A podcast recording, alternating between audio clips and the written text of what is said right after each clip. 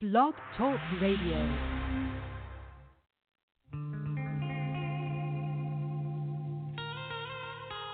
Royalty.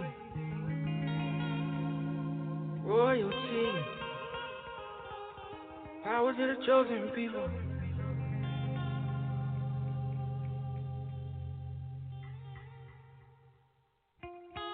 Bible in my hand, word inside my heart, and pain before my eyes. Broken people wanting to believe in something, looking for a light, trying to find the truth. But we give them doubt, saying we do something we don't. Hurting people, saying we do things that we won't. Wolfing she's clothing with a cross on his chest. Taking people money, promising to be blessed. But power to the chosen people, who at one point wasn't viewed as an equal. His own chosen people, royal priesthood. Yeah. That you've been called out of the darkness into the marvelous light. Do you know who you are? Royalty. Yeah. Once we weren't the people, now we are the people. Do you know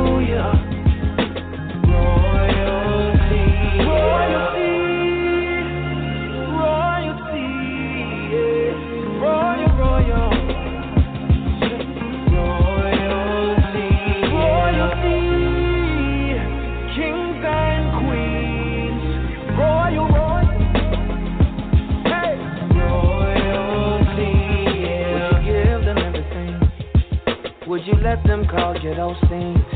If you knew you were a queen.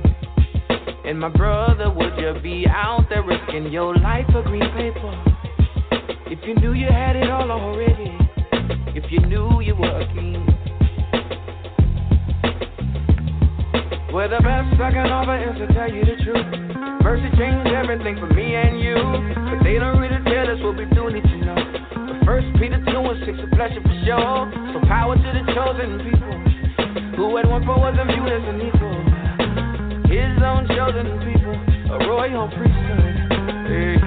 Say that you were called out called out into the marvelous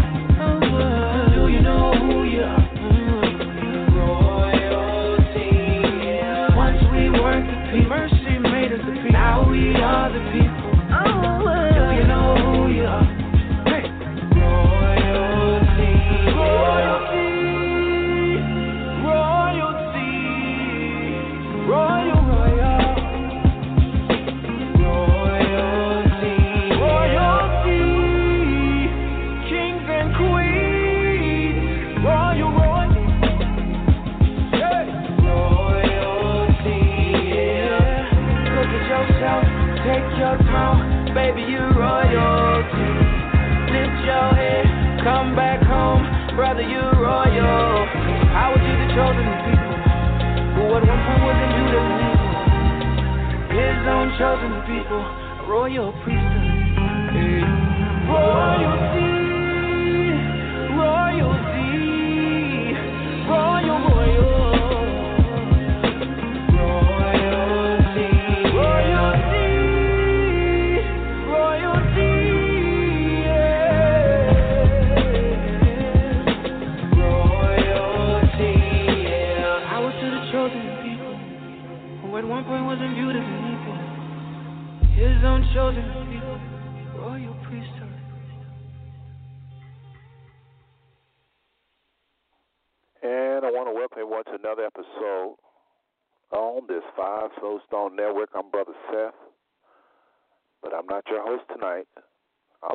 going to be John Clark.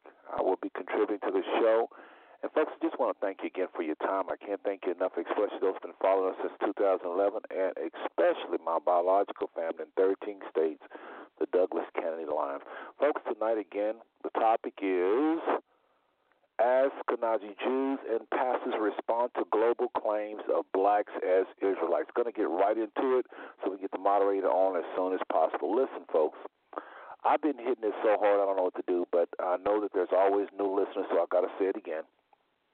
Folks, listen, this is vital. This information that's going to be shared tonight is vital on this Five Smooth Stone Network. okay? It's vital. It's very important. It has everything to do with your salvation, everything to do with your walk with the Father, everything with to do African Americans with how you see yourself, everything to do with how others see you. This topic tonight, more importantly, on this Five Smooth Stone Network, is something the Father is saying. It's something the Father is doing. We may not always do it in style and class. We may not always do it accurately. We may, may not always have the right heart. We may not always say it right. We may not always be sensitive to various uh, belief systems out there. Just be be patient with us tonight. There is such things as growing pains, and we are not. Um, yes, we can have growing pains. I mean, um, yes, growing pains. I said it right.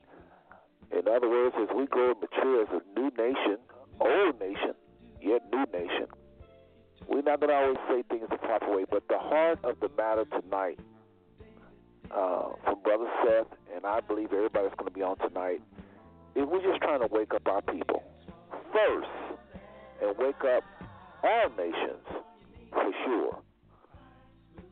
We're not trying to just ignore anybody tonight. What the Father is doing on the planet is the planet's business. It's not just the Israelites' business. This is not just a black thing. This is not just a Jew thing. There is something powerful, important for the Gentiles tonight. Some African Americans don't buy into what we're talking about, what we're sharing tonight. I understand. Even if you see yourself as a Gentile, there are some powerful things you need to know about Israel, even if we're not the Jews. Israel, Israelites, the Jews, literally is a type of time clock. As they return back home, that remnant, not all of them, all of them are called, but only that remnant is going to return. They will literally cause a lot of things to happen with regards to eschatology, with, with, with regards to the end times, with regards to prophecies. It's vital, vital, vital. People, we know who the Jews are. And if you're leading African Americans, and they're going through all these various things that we have went through. And I know these curses are soon to be lifted up off us as a nation. Individually, if we follow the Father and obey His Holy Spirit, no curses. We're not cursed individually. I don't believe that. I never taught that. Never taught that. If you obey the Father and obey His Ruach or His Spirit, and you you you take up your cross as, as the scriptures talk about it daily, folks, there's no bless, there's no curses going to come near you. Going to be in your house. I, I mean to say. And if you're not, if you're a believer and you're disobedient, okay, you'll be experiencing some of those curses because it's definitely upon the nation of Israel more so than individually. Individually, the Father sent the Messiah to make it better. He said, I come that you may have life more abundantly. So we don't believe in no curses on no obedient, obedient, spiritual servant of the Most High. We don't believe that. I don't believe that. I think you're mourn for your nation. You're mourn for your cousins and aunts and co-workers and, and even some of your enemies. But nothing shall come near thy dwelling if you're obedient. So we're encouraging obedience tonight. I'm to play my little, that little theme song again because I want everybody to know what this Five Smooth Stones network is really all about. Folks, we're very, very serious tonight. As we present this rabbi uh, tonight, and he begins to share, and he's rebutted by Israelites, just know that's the spirit of us. Now, these people that's debating him might have a bad spirit, they may be arrogant. Just listen to the information that's going to be shared tonight. Listen to the truth. Ministers, your ministers don't always share a thing in the right spirit, neither do you. Okay, let's be realistic. Let's be let's be mature saints tonight. Let's listen to the heart of the matter. Let's listen to the heart of what is being done, not so much people's head. Our people are angry because they're, they're found out they've been duped. They found out that there's been a theft of birthright. They have found out they've been robbed. You got another people living in your land, another people wearing your identity, another people wearing getting your respect. Oftentimes, these rabbis, Israelites, these so-called Jews, I meant to say those those over in Israel that say they're Jews. Didn't mean to say Israelite, but Jews, they call themselves Jews. But these Jews, rabbis, and these scholars supposedly in Israel make good money. They're not poor for the most part because the world supports them thinking they are who they say they are. When in fact the scriptures talks about Revelation two and nine and three and nine and all over the Bible how the Father is going to bring a nation from the north to Israel as a punishment. That's who they are. All love and disrespect.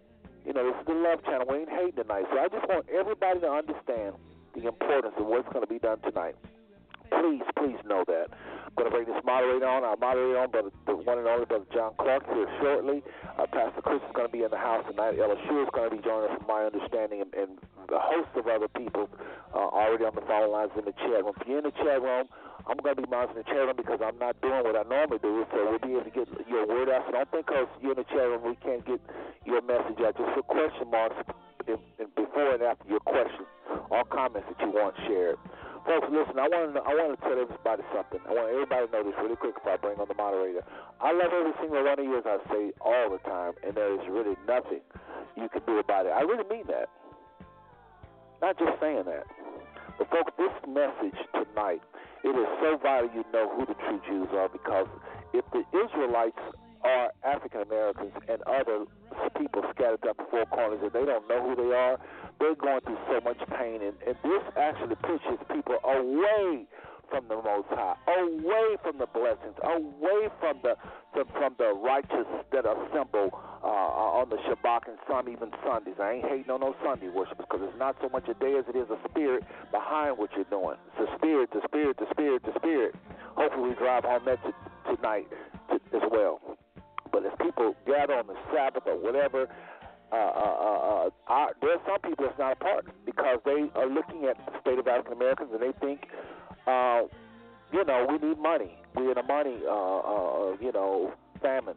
We're, we're poor. We're not knowing that we're 1.2 trillion, 1.2 trillion, uh, 1.2 trillion buying nation, and uh, all we need to, it needs a, a new identity.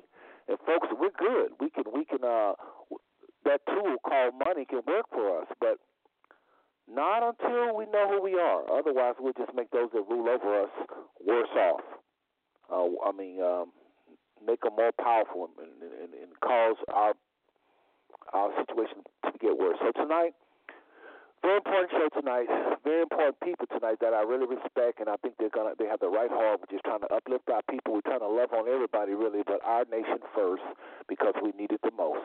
And the Father, in the years, you know, Christ said when He walked there, the Yeshua said very clearly, make sure that the gospel is preached to the poor. We're just trying to look out for the poor, look out for the, the rejected, look out for those who've been lied to, used, uh, uh, exploited. That's what this show is, is all about. And we're just saying to the rich or those that are well-to-do or those that are not in that situation to consider what we're saying and consider preaching it and spreading it, spreading it, spreading it. Don't just sit back and just say, "Oh, that's powerful." Oh, oh, wow, wow, wow. No, come on, folks. Spread what you're hearing. Spread what you're hearing. Spread what you're hearing.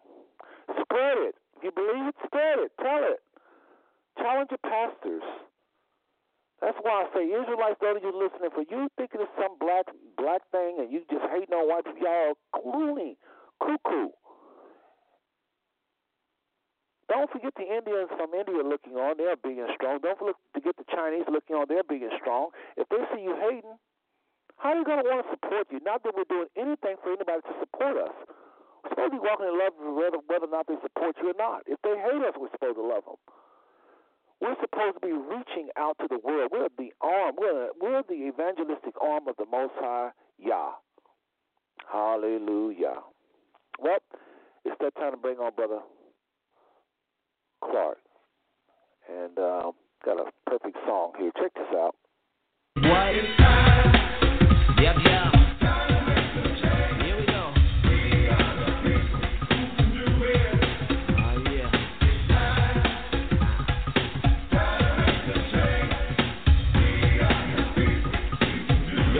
Kick it for me one time. That's about as true as you're going to get. We, we are the people that can do it. Okay, area code. Let's go straight to the phone lines and grab our moderator all the way in Fort Worth, Texas, the one and only John Clark. Area code 972-805. John, Brother Joseph, a.k.a. Brother John, or Brother John, a.k.a. Brother Joseph. You're on the line, brother. How you doing? What's good, Brother Seth? What's good, Five Smooth Stones Network? Good to be back. Well, good to have you back, brother. Good to have you back, and the mic is yours. And so, just um, I got some serious clips to come your way whenever you're ready. Uh, probably should bring on brother the pastor uh, for sure, Pastor Chris. Whenever you let me know, whenever to bring him on. Have we heard from um, what's our the pastor's name up in uh, in New was it New York or Pennsylvania? Yes, Buffalo, Buffalo. I haven't heard from uh, Pastor uh, Brother uh, Stephen uh, Foreman, so we just got to move on without him, brother. I mean, you know, I've reached out to him. He can always reach out to us. It's not like it's a one-way street. So I take it either. Uh, I don't know what to say. You know, the enemy start working in your head. It, you know, I don't know. I just know that he's more than welcome he's listening, and I hope he let us know something. You got to reach out to. It's got to be a two-way street. I can't keep sending email and texts and so forth. So we just, I appreciate him coming on. He has the the, the the the boldness of a lion. Don't know why he just kind of fizzle out, but just that's what we used to. Be honest, everybody. So, but John, just do what you want to do. Uh, should I bring on Pastor Chris, or what do you think? Oh, absolutely. Let's go ahead and get Pastor Chris on. Actually, to be very uh, honest, there is a there is mhm. a. I'm sorry to cut you off, but there is a area code 903, and that is Buffalo. So Brother Foreman could be very well on the line. Brother Foreman, if you don't line, you want to join us, not a problem. Press one, brother. Or Jermaine. If either, I don't know who's up from Buffalo, but I do see a Buffalo number in the house along with other area codes all over our nation. So uh, remember, folks, if you want to ask a question, press one, and we can bring you on, and I'll let John determine how long you get to speak. But we do have Pastor Chris uh, in the house, brother. Yeah, well, let's just see if Pastor Foreman is on. Um, is it, oh, that's right. We yeah, can't bring him on. One. I press asked him to one. press one. No one press one at 903. Okay. The 903 number. I don't want to embarrass him or nothing like that. He may not want to. He may just want to listen for a little True, bit. But true, true, again, again, you're more than welcome to come on, uh, Pastor Foreman or Jermaine. You guys, this all started with you guys, or a portion of it anyway. So let's do this. Um, you want to go to Pastor Chris, who's waiting uh, patiently at six eight two five five two. Yeah, let's go ahead and bring on Pastor Chris. Okay. All right, area code six eight two five five two. Uh, Pastor Alcy Chris from Aletheia Temple. Uh, welcome to the show, brother. Welcome to the show. Hello, John. Hello, Seth. Hello, Five Five Smooth Stones. Listening on. Hey, hey, hey. How y'all doing this evening? How's it going, Pastor Chris? Hey, that's doing all right. How y'all doing? Everything's Doing good, bro. great, brother. Good to hear your voice. Good to hear y'all too. Hey, hey, Pastor Chris, we were we were posted up at McDonald's the other night. Me, uh, brother Seth, uh, Apostle Malachi, and brother L. It was like it reminded me of our uh, Friday night studies. I was like, I was like, we just need Pastor Chris and the videotape, and we good to go, ready to get it in. I hear you. Well, next time y'all go, let me know. Let me know. No doubt, no doubt. Yeah, yeah, yeah. Can Can I So mention that be- something that Oh, happened today? please. You know, it, it in the Dallas Metroplex. Uh, did you see um, on the news where they had uh, several churches in South Dallas that somebody painted graffiti on? No, No. I didn't hear about that. Yeah, somebody and and uh, they don't they are not sure who it was. It wasn't anything racial, but they they uh, painted on about four or five churches liars or lies on, on Wow. the churches. Wow. Yeah, it was was it on just the- churches it was in on the general, or was it black churches? They were black churches. I'm sorry. Yeah, black Oh, churches. okay. Wow. South Dallas. Our people the- don't know you to know- do that.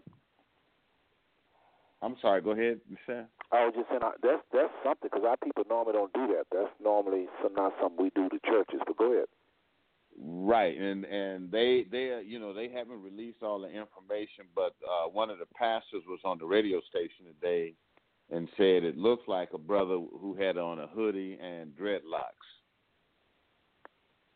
Wow. Well, definitely, uh, if I may say this, I don't, I don't need to say it, but just for those listening on and the Christians or whatever, that's definitely not something we uh, uh, promote. But I will say this: our young people are tired, and they're learning, and they are not dumb. As, some of us think, they want to know truth. They realize the Father is real, and they want to know what is He saying. They don't like what the churches is saying today. Not all of them. I don't. And I, and, what, and I just I'm so glad I thought finish real quick. If you don't, if you'll allow me, uh, brother uh, moderator here, folks. I love the church. Pastor Chris is a pastor. We also have uh, Brother Malachi, who's a pastor. Several pastors on the line. Sister Eliana comes on from time and ministers and so forth. I love the church, and I still think they're the most powerful institution. Even in their weakness, they're powerful. Even in their folly, they're powerful. They can be wickedly powerful, but they're powerful. Just whatever the church wants, they get. Think about it. The army is full of people in the church the Navy that's driving those stealth bombers, those people are church attendants. If the church preaches the right thing, they're going to influence those pilots. They, they, they, you, there's nothing on the face of the earth close to the church. Corporations might give it a corporation would be the number two corporations, but people in these corporations attend church. They're not two separate entities. These are people who think they're doing what the Father's will, and Catholicism is huge. So we just got to get the truth, the true church, to emerge out of the church. But I just want to say that. So yes, I'm upset with a lot of these pastors too. I'm upset they don't come on the show. I'm upset they don't want to talk about this. I'm upset because when I was coming to children, they didn't let me know. I'm upset. I'm, upset. I'm upset. I'm upset. I'm upset. I'm upset. I'm upset. Just like a lot of y'all are.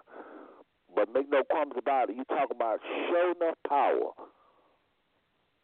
show enough power. The world government is more powerful than the church, I think, right now, because the church is sleepy. But when it wakes up, oh my goodness, it's over. Well, if I may, Seth, I think it's important that you draw a distinction between the wheat and the tares, because when you say church, everyone is just going to obviously assume that you're talking about all those people in all of those buildings. And simply put, that's not the church that's the church as well, we've come to understand it. Well, thank you, and, thank you. And I'll do it really quickly and, and, and record. My, there are people in every one of those false churches. And I was just talking to some guys out the other day out on the out on the street, talking to some rough-looking cats that may not ever go to church. They look like the kind, and, and I love them and respect them because they're brilliant in other areas. But they were looking at me like I'm crazy when I said, "Y'all allowing these pastors to keep y'all out of church." Over. They preach 20 minutes out of the whole time you're together. The church is our village. We allow these these, these thieves to come in, pastors, some with, with, with these visions of banishment, as the scripture talk about, in vain dreams and so forth, that's causing some of them, not all of them, some of them. And we're walking away from relationships that we need. We're walking away from mothers and old elders that can speak into our lives because we don't know all the time. We need our elders. We're walking away from the church building and have all of this rich, true rich richness. Young people looking up to us that's missing us because we don't want to go to church, don't want to go to pastor. All we want is money, money, money. Yeah, but the little young girl kind of was looking at you thinking about one day I'll marry a guy like that. And you're gone now. Little boy saying, one day I'm going to be built like them. Look at him. He's praising God. Then it's okay to praise God. We forget about that, looking at some one man, one man that went shipwreck and, and doing something wrong, so we throw the whole church out. I'm not with them people. I'm not with these Israelites out here cursing the churches and so forth. So I'm glad you said that, brother John, because I'm I'm making a distinction for real. In every building, there's somebody real. Does it mean you need to go there? No, you probably it's probably a dead church. You need to go. But I'm not about to throw all the saints out, or all the churches, or all the ministers. I know this the Father has people in dead churches and He has people in live churches. And I love them all. And I'm just saying, we got to listen, look at what the pastor's doing. If you don't like what he's doing, leave. But just know, don't, let the Father lead you because we need the relationships that is bonded out of the church. And, and a lot of these pastors, they are teaching some things. They are saying you got to have a good marriage. They are saying you can't be stealing, you can't live a life of crime. They are having good altar calls. They, they do have milk. They don't have meat. A lot of them, a lot of them don't have meat, but they do have milk. I'm not going to disrespect milk. Milk is the better. I'm not going to throw these churches on the bus because because because they don't have meat, because they don't know to read Hebrew. Some of these Hebrew Israelites don't have a character. I know. Why I know do you y'all because I've been talking about this. Last thing I'll say, quickly, in 30 seconds, in 15 seconds, really quickly. I was one of them. I know. I I know what it's like to be half fed, but you love the Father. So I'm not about to throw my brothers and sisters in Christ under the bus because they're not chewing on me. Because a lot of these Israelites, if I to throw people away because of character, I want fellowship with no Israelites hardly. Because a lot of them have all kinds of stuff going on. These young people, man, please. Half of them smoke weed all the time. Half of them have What all types of issues. I'm not going to go into weed, it because Seth? What's wrong with weed? I said, what's wrong with weed. I'm not talking about smoking weed in terms of like that's what I'm trying. To, I'm trying to talk fast because you know you want the mic back. I didn't mean Seth, you don't have weed to talk fast. I'm you saying can this. just, The Bible talks slow about down and speak your mind. What's wrong with weed? if you don't have control of your faculties, the Bible condemns that. Say it again.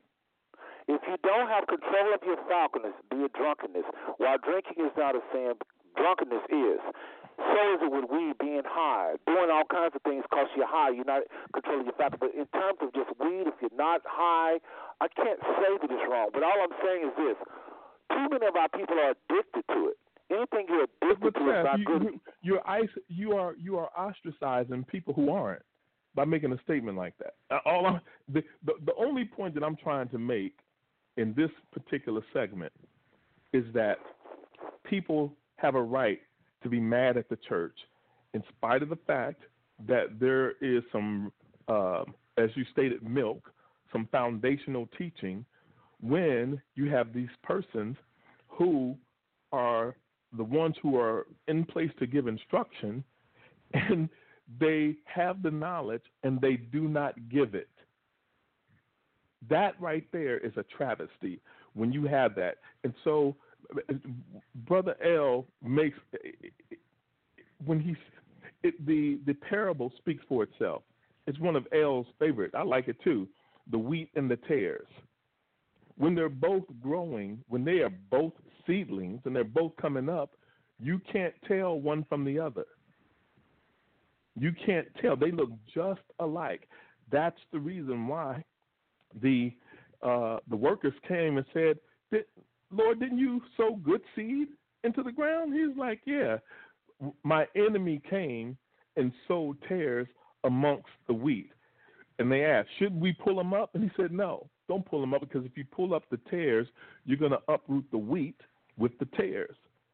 Wait until harvest time, and then uproot uproot those tares."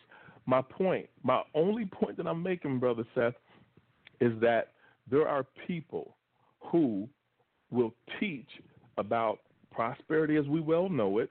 They'll preach about faith. Kenneth Copeland, 30 years, I've been listening to him talking about faith. They'll talk about these various, uh, the gifts of the Spirit. Those things are important, but you don't tell us the stuff that's also important because once we know that, we may not come to your church and now we're hitting you in your pockets. And so you don't give us the truth. That's my that was the reason why I brought it up in the first place.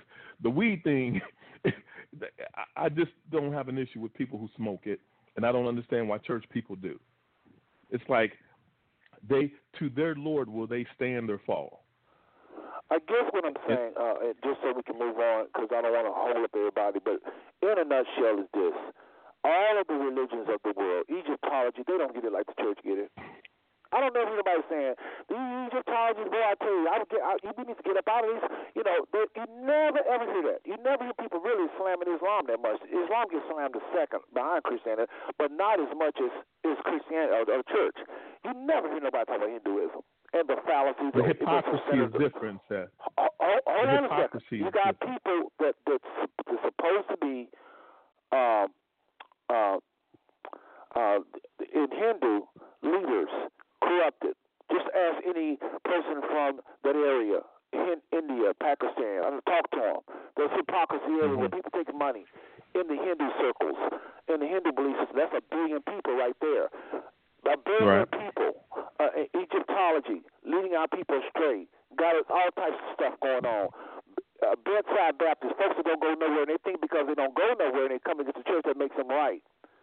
All I'm trying to say is this.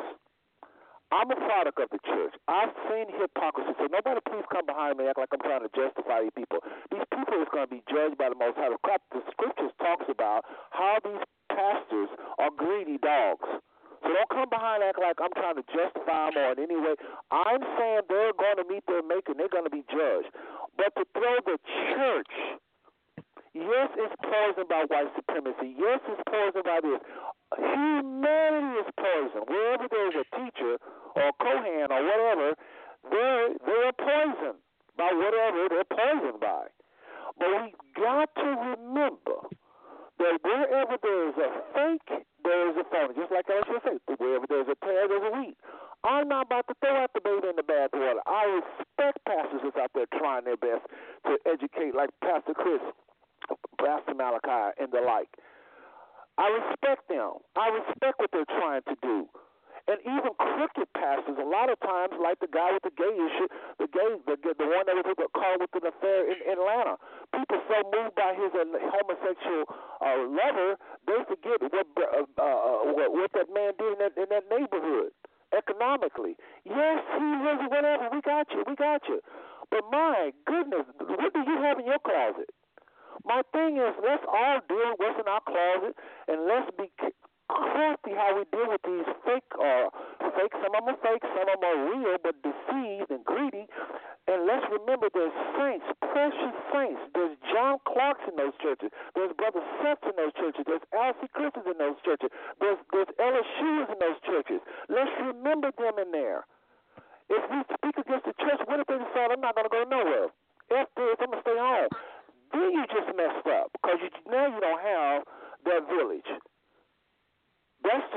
Strongest village right now in the African American community, even in its weakness, the church. That's all. Uh, Seth, it's not the same as it was. I can assure you it's that. It's not true. I, re- I remember when I remember when growing up, and you knew all these various persons in the church. And as I've explained it to people before, I went to a very large Baptist church in Lexington, Kentucky, for two years, and did not know the name of the people. And everybody knows how it is at a church. You normally sit in the same place, especially those older saints. It's it's they're distant now. It's not the same. And as a matter of fact, no, I would I'm not go one saying better. it's the same, John. I'm not. I never said that for time's sake.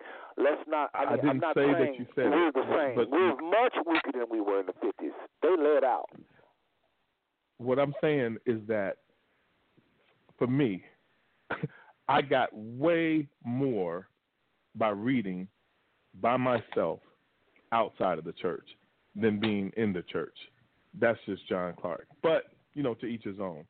So we move on. Unless you have something you want to throw in there. Oh no, no, no.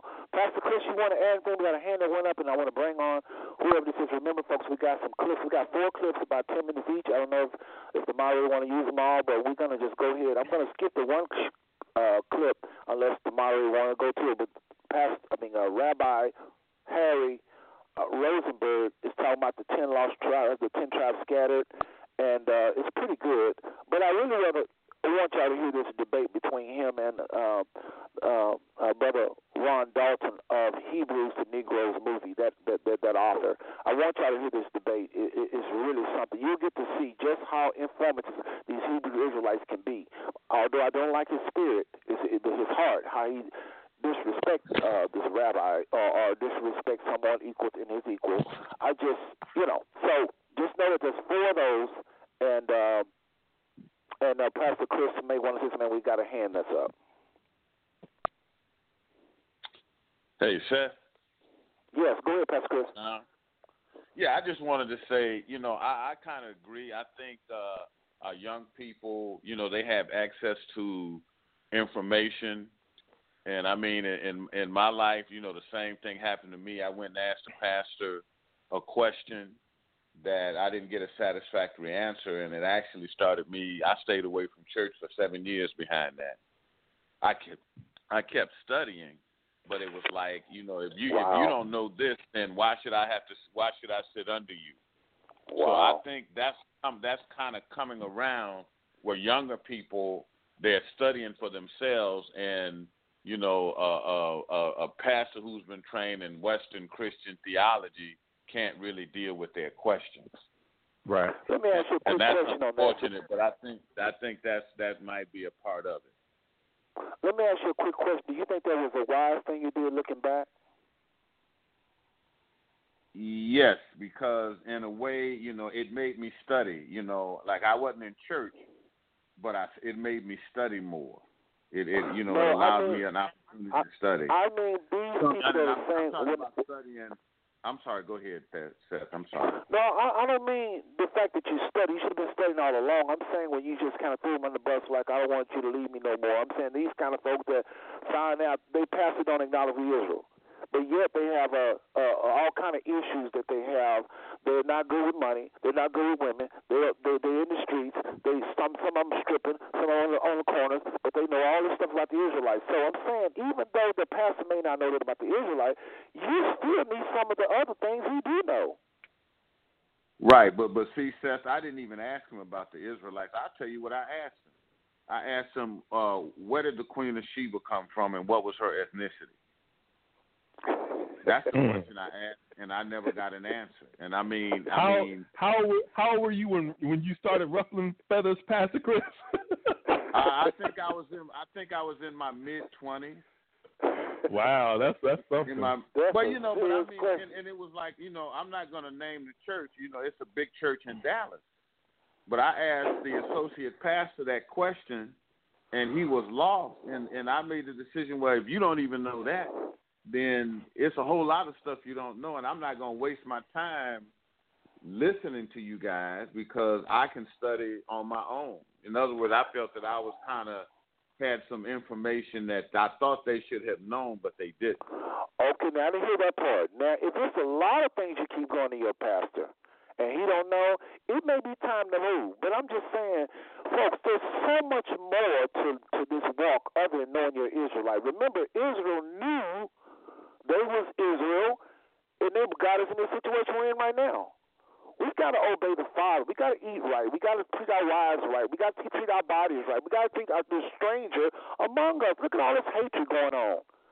Are we going to go back again into slavery or something? That's what Brother Seth is saying. But no, pastors that's not teaching, I have been letting them have it for 25 years on this network. But at the same time, I say this I love them, I respect them. My coworker told me, Brother Seth, if you'd have told that bishop you had on one more time, I love you, I was going to tell you after you came to work. Pastor Bishop Smith, I respect you. I love you. Just come on, brother. This is a good. I, I I'm trying, man.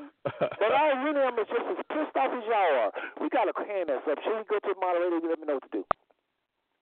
we can go to him, not, but not before I say, man, you have to stop loving. you the lovingest brother I know. He's just walking down the street, skipping around. I just said I don't love no more than you love him, and Pastor Chris. I just You right, right. learned because we got a bunch of Christians. They got to hear it every five minutes, and they think we're preaching hate over here. So that's why I say it so often, just using wisdom. Okay, comes the phone line. area code. Uh oh, I know this phone number. One- area code six seven eight. One moment, Five, one moment, five, one moment. But brother Seth, let's quickly go through some house some house cleaning real quick for those Okay, who are I'll listening and and whoever that is, your line is very loud. So six seven eight five five. I think it's Brother LSU. Brother LSU, you got a lot of notes on your line, just so you know. But go ahead. Yeah, just for all the people who uh, are unaware of the new call in format, we're doing this so that we can keep better reins on the show by keeping better reins on the way that we approach the call in line. So when you call in, we're going to want to know your name and where you're calling from. We're going to want to know whether you have a question or a comment. We're going to want to know what is the intention of that given question or comment. And then lastly, how much time you need to accomplish that question or comment. And then we'll figure out what type of time to extend. Once you ask that question or give that comment, we will place the line on mute so that persons on the line can respond.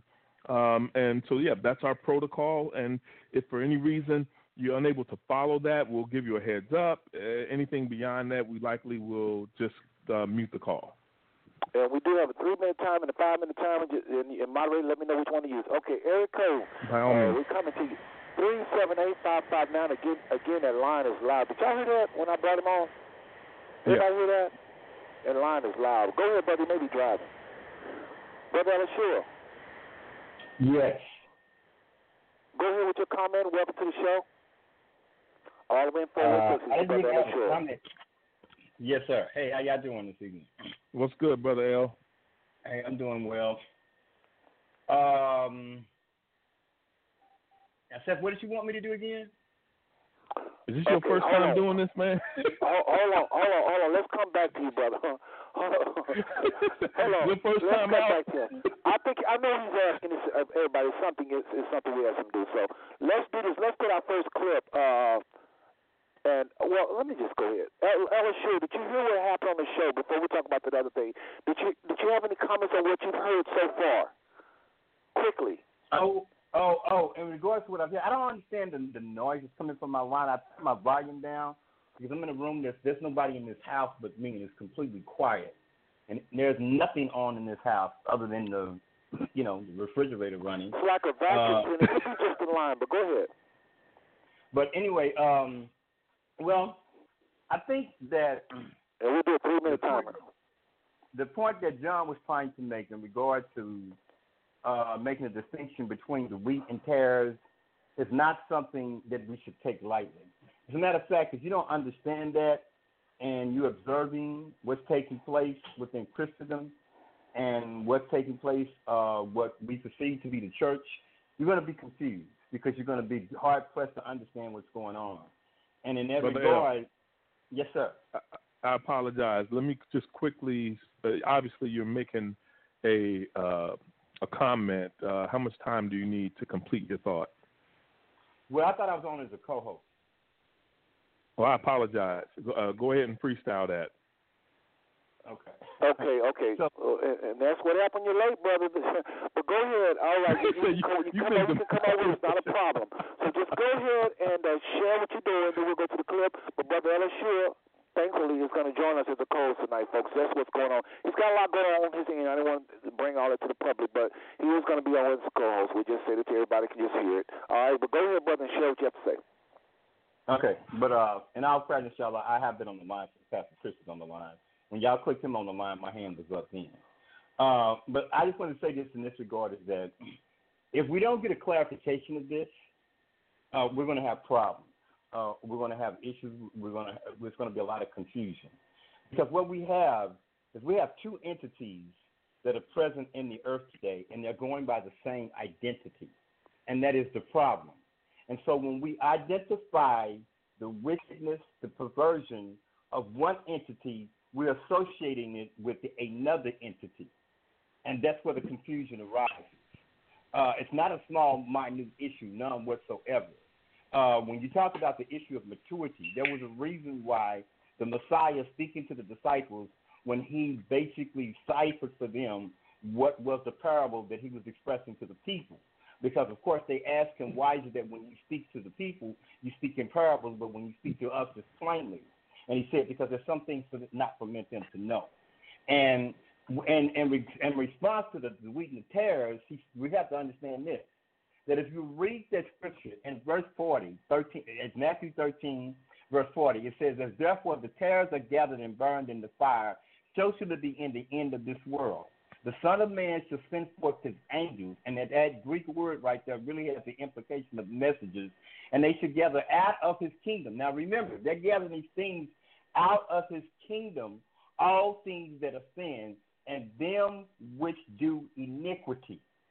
Now we, we put that in conjunction with the timing, but I don't want to get off on that because I want to click it back over so you can play the clip. But one thing that we have to take an observation of, and that is this. If you read every word of the Mashiach, if you read every word of the Apostle Paul, if you read every word that we have available of the three other disciples who we have documentation from, uh, epistles from, they never, ever make judgments about the lost. The responsibility and obligation is always upon leadership. That's why come it says that we have double honor but we also have double judgment when we don't fulfill our obligation as those who are in the fivefold ministry, the apostles, prophets, evangelists, and pastors and teachers.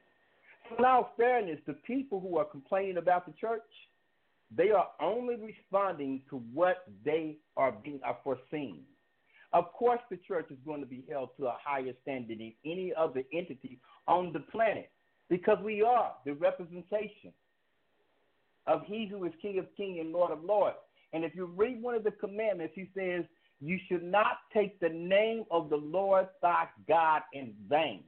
That is a serious thing when you misrepresent Him, you misrepresent the Word, and you misrepresent the kingdom. And this is why. And this is the predicament that you all just discussed for 20 minutes. He says, Because you caused the blasphemy, you called the heathen to blaspheme my name. You cause right. people to, and, and, and when you misrepresent me, you cause people to distance themselves from me when you misrepresent me. Because we all been given the ministry of reconciliation, of reconciling men back unto God. And the most important thing in doing that is being a witness because he told them on the day of Pentecost, you shall tarry in Jerusalem until you be endued with power, and you will be a witness of me. So when the witness is bad, don't expect that the press is going to that the, the you must expect that the press is going to be bad as well. Okay. Uh, well said, well said, brother L. Um, said in true co-host fashion. well said, uh, Pastor um, Chris, uh, brother Seth. Any responses? Yeah, just just know that I, I, I agree one thousand percent to what the brothers I was trying to listen. See, I didn't really hear nothing I disagree with. All I want everybody to just know is this: remember, the church isn't the building; it's people, and there are people in every one of these churches that are serious as you think you are. So just remember that when we're judging them and when we're or whatever we're doing, if we're not judging judging them in between judge, whatever we're doing just remember that. And that's what I've tried to because I used to be in those churches, and I actually came against people, Hebrew Israelites, way back in the day. And had they had more love for me, I would have learned this. And I tell you, I would have been involved. 84. 84, I would have started preaching this. But because somebody been I was all smart with me and arrogant, I couldn't get it. So that's why I talk so much about love, love, love. Folks, we got a nation to, to reach, resurrect, and then we got our, the stranger among us to see the glory of the Most High. That's all. Pastor Chris, anything?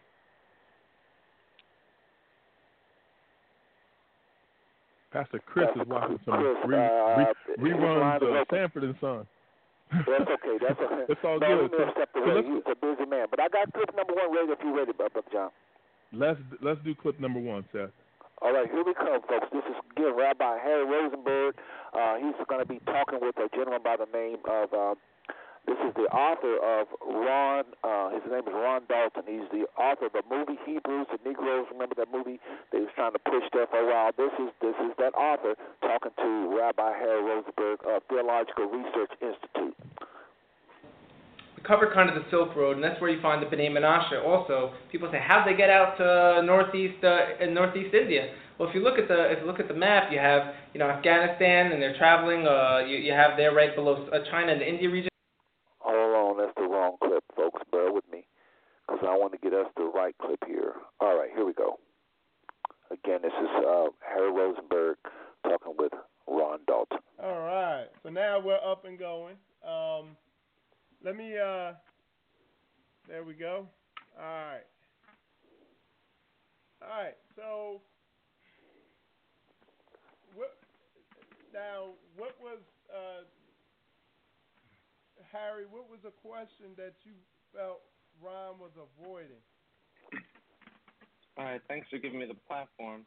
Uh, just, I, I guess he kind of touched a little bit on my question, but he totally misunderstood what my intentions were of the question. Um, you know, he was saying that I'm asking. First of all, just to put on the record, Ron over here is very public about this, especially in Instagram posts. That prior to 1492, that the Judeans of the Iberian Peninsula were of the original Hebrew Israelite class that he refers to. Um, so then my question back to him was, okay, if that's what he's saying, not I'm not just proving that I come from the house of David because we have records from the year 900, but we have from let's say the year 900 to 1400 not just records of Spain. We're talking the Judeans of Spain were the advisors to the kings on the Christian side and on the Muslim side. They were writing works of poetry in Hebrew. They were writing codes codes of Jewish law. I'm saying we're dealing with a five to six hundred year period here where these people influenced the whole entire European continent in the Iberian Peninsula as Torah masters. So for me, it just seems so strange for him to go so hard on like, hey, these pre 1492 Iberian Judeans, and I'm like, well, if there's your ancestors, I know what they wrote down. Are you studying what they wrote down? Because what they what they wrote down is not is not exactly the type of Torah you're preaching your, to, to your community, which leaves out humans who would say, let's say they wanted to graft in. I'm not saying I'm a convert, but let's say if I was a convert, he would look at me like I'm a second class citizen. If he read the works of his ancestors from Iberian Peninsula, like Rabbi Judah Halevi, Yehuda Halevi, everyone go to his Wikipedia page to look into it, he'll see straight up that there was a code of Torah law, like the blockchain, that was passed down from generation to generation. So my question to him was, you can reference the people, but what about their writings and their laws? And uh, so I feel like this is a huge chunk missing in the spiritual awakening of this community that we're dealing with, of, of your community, that I, I feel honored that you let me in to have this conversation right now. Uh huh. All right. Uh, well, this this is the thing I gotta say. And Harry Harry Harry knows the truth. When you Harry, the the children of Israel, uh, when they were in Egypt for 400 years, did they uh, would it be would it be safe to say that they mixed with a lot of the Egyptians and the Cushites that lived in the land? I mean, we see, you know, Joseph had an Egyptian wife, right? Correct. Was so, was the, was the was the Egyptians back then were they black or were they white? I, I don't think that um, society no, back no, no, then no, no, no, no, no, no, no. You you know you know the history. You know what Herodotus said. You know different scholars say. You know what the pictures look like on the walls of Egypt. You know what the the wooden Right. statues of the Egyptians with afros and brown skin what they look like. So were they Well, black kind were they white? Yeah. Well, just to put this into context, you're answering my elaborate question with going back in time, you know, a thousand or two thousand years. I just want to throw that out there. But uh, from my from my understanding of history, yes, we're dealing with a period of uh, of dark skinned people, which I've never I've never denied on record that that was the color of most people back then. But I also know that there were codes and societies that had mixed colors because your color didn't determine your standing in a society. It was rather your class, maybe on your wealth, uh, et cetera. So you would have had in ancient Rome or ancient Greece maybe very influential, high profile, uh, dark skinned people who had power, powerful positions. And I would speculate over, over the last, you know, 2,000, 2,000 years that may have been the same in Egypt. But let, let, let me go again. We're dancing around the point that I'm trying to really solidify here for your viewers who, uh, you know, when I'm not on the line, you can kind of speak about me and what I've said and what and spin the story your way. But now I'm here, I'm in front of your face, and I'm calling you out and saying what's, know, let- what's let- good. You're right. You're right. So what we're gonna do is because you, you like to dance, we're gonna and you like to say a lot of mumbo Oh. jumbo, but but, but I'm not Rabbi- doing dancing right. Wait, Harry, listen, listen, Harry. The sons of Ham were the sons of Ham. Were they people of color? Were they black? Were they were they people of color? Were they black people? Were they yes or no? That's the question. We're we're, gonna- we're gonna get to the bottom of this. Were they were they black or were they white? The sons of Ham. Yeah. Well, ba- let me just be very clear with this. I, I, I've been saying this the whole time. Hey, of I just answer the question, Harry. Say yes or no. Were they black or were they white? You should know I- this. I know for certain that people back then were marrying and having genetic uh, breeding amongst multiple different tribes and colored skinned people. And I know for certain that color had nothing to do with the formation of. of you just said, Harry. You just said that. You just said that, Harry. You repeating yourself. What color were the Cushites? You're The not Cushite, the Cushite Nubians, the sons, the sons of Ham. What color were the Cushite Nubians? I'll tell you- I'll tell you like this. In my world of scholarly debate, when you ask me a question, you would have to say what point you're going to try to prove. Okay, the, I'm gonna show you. I'm gonna show my point. I'm gonna show you my point. So basically, I'm, I'm gonna I'm gonna prove to you from from the time before the Exodus to after the Exodus, before before the Israelites had a king with King Saul, before they had King, king David, before they had King Solomon, that the Hebrew Israelites in those days were people of color. They were not the Ashkenazi Sephardic Jews. Therefore, I don't care what you say about the exilarch from 900 AD. If you could trace your lineage back to King Solomon, King David, then you're basically saying you're basically saying something that's impossible because the people back in those days, around 1000 BC, around 900 BC, they had just literally, literally not within 500 years got out of Egypt. and were running around the wilderness. Then they went to the land of Canaan. In the land of Canaan, they were mixing around with the Canaanites. They were mixing around. Well, they already had Egyptian blood in them. They already had Cushite blood with them with Moses and Zipporah. And then you ha- you add another component. You have Cushite, Egyptian, and then Canaanite. In the book of Judges, chapter three, it talks about the children of Israel and how all the people started mixing with the Canaanites. But then, but then this is the thing. Now you go to the time of King Solomon, King David, before you even had any sieges from Babylon or Assyria. But you're saying that you still can date back your lineage going back to King David, King, King Solomon, a thousand percent with a thousand percent certainty. And, and, and if I and if I ask you, were the sons of Ham black or white? You know that they were black. You know that the Canaanites were black. You know that the Egyptians were black. You know that the Cushites were black. So the Hebrew Israelites came out of came out of Egypt, and before they even had a before they even had King Saul, they were already black from mixing with the sons of Ham for, for almost a thousand years. And then you're gonna tell me that during the Assyrian and Babylonian siege, that the children of Israel all of a sudden turned to what looks like you, a Sephardic Jew a Sephardic Jew with red hair and a red beard, and you're saying around 600 BC, which is about 300 years after King David, King Solomon, that all of a sudden changed from black to white. Where, where did that happen? Where did that happen, Harry? Because yeah, yeah. you, you just basically said you basically said that from 900 AD on is where you have written records. You're, you're, not cracking any codes over here. Let me just give a quick response. You, you wasted so many words to prove a point that you didn't need proving. You're not using critical thinking. You're not using logic and critical thinking, Harry. Harry. Uh, that's, critical that's where you're thinking wrong. logic. I'm gonna. I'll just uh, dissect your your thought right now and let you know that you're very wrong. First of all, you don't need to prove for to anyone and waste time to say that the children of Israelite weren't white originally. If you look at what uh, Judah the Prince wrote down 2,000 years ago, he was an exilarch, which exilarchs were the representatives of the house of David all the way to the year 900. He wrote down that the children of Israel were not white. So the Jews themselves have an original teacher. So you're wasting all this time telling your people. You could have just looked into the Torah and our literature, and that would have said for certain. But you know, you look at all of a sudden, uh, uh, King Solomon. Let's say he had a thousand wives. You don't know the genetic mixing of the people of Israel. We recorded which families were from the line of King David, which families were converts. And there was yes, Greeks and Israelites were having uh, relations in in the Mediterranean area. And yeah, and and the Israelites went into Africa. And yeah, they did go towards Iraq and they went towards Syria and they went towards India. They went around the whole world. This narrative that only you and your friends could be part of the house of Israel. And then you say even these people in Spain were part of my team, but you neglect what they've actually taught about the Torah. And this is my one point that I, I'm still seeing you can't address because you're just going back into time and trying to prove that the original Israelite must have been black. So that what what so that means the Torah that they wrote down in 1100. What does that have to do with the color of the original Israelite? Let's address the question. So you deflected into what is what does the color have to do with the Torah? Oh, for certain. You yeah, that's there's no question right, well, about that. But, you get a whole religion out of this whole thing, uh, leaving the Torah in, in, in your past. But the whole the whole thing that you're trying to prove is that you guys are the original Israelites, and and when you were in Iberia, you guys, you guys were you guys were writing about stuff to saying that you were the Jews from mm-hmm. 400, from like 500, 500 AD to like before the Spanish Inquisition. You guys said you had the records. You guys said you always kept Torah. I mean, have you guys uh-huh. always kept Torah? Have you always guys kept Torah? Knew knew about your Hebrew traditions and customs?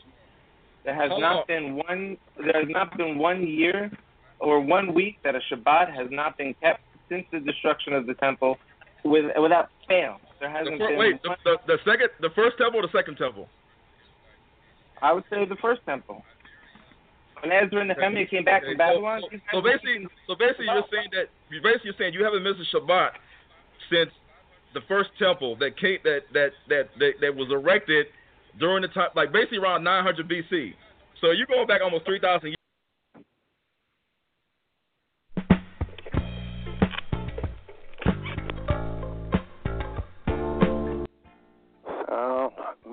Mayday, Mayday, theologian down, theologian down. and we're going to keep the right spirit, though. The brothers are trying. All right, moderators in your hands. You know, the odd thing is, is that Harry Rosenberg, I I, I could have sworn, I, I I know it was him, um, because again he, he red hair, red beard, um, you know, easy to remember this guy.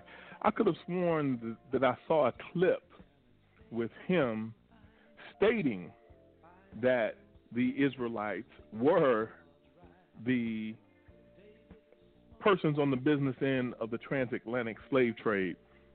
And it almost, I'm not sure which clip came first, but it's like I remember that. And so it's obviously he was um, he was struggling a little bit there in that uh, give and take.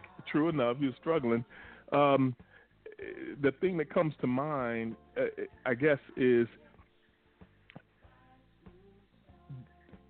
brother Ron, uh, the the guy, whoever the the other guy was.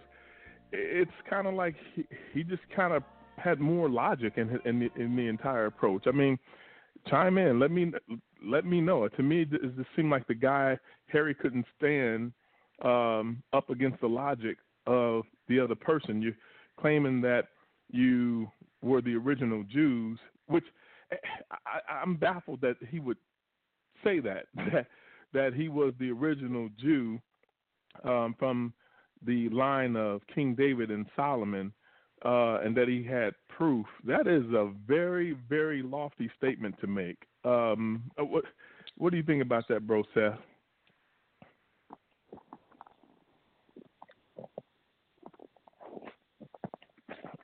Bro, Seth, you eating Jimmy John? Where, what y'all doing?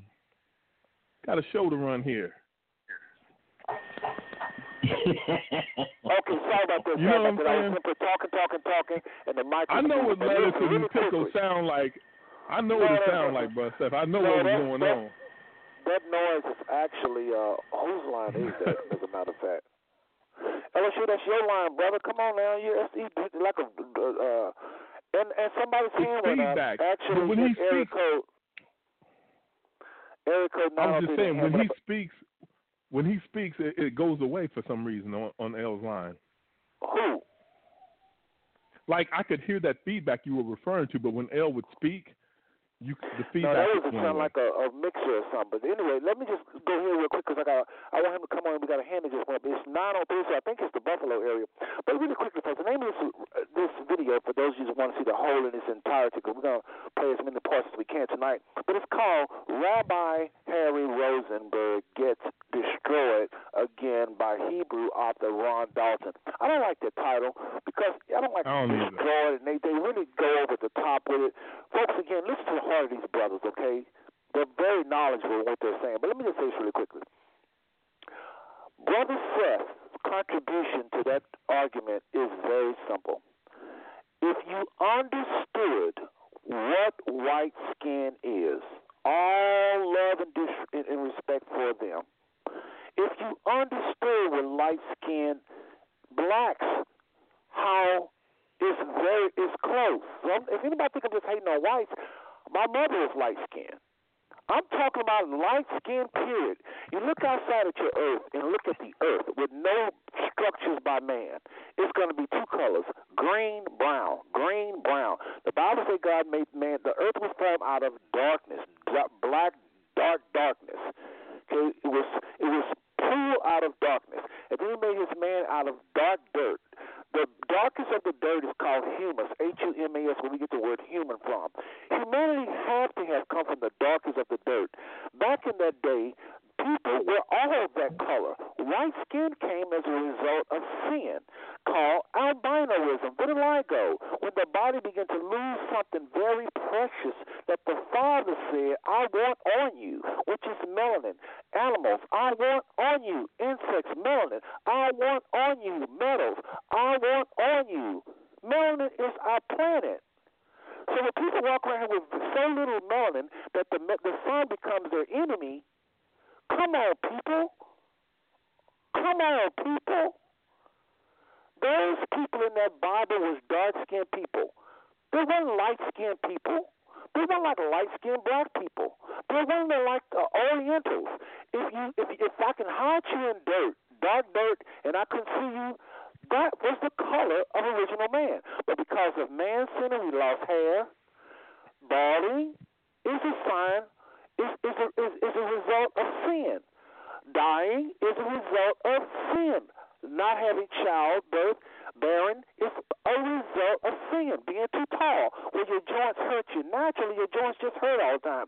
That's a result of sin. Being too short, that's a result of sin. So I'm not. If you can hear that part of Seth, you will hear hatred for white people.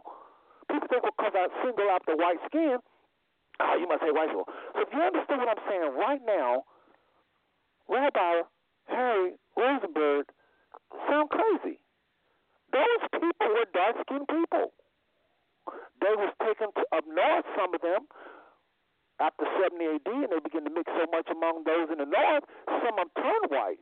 But the vast majority of Israel will be non white. Moderator, back in your hands.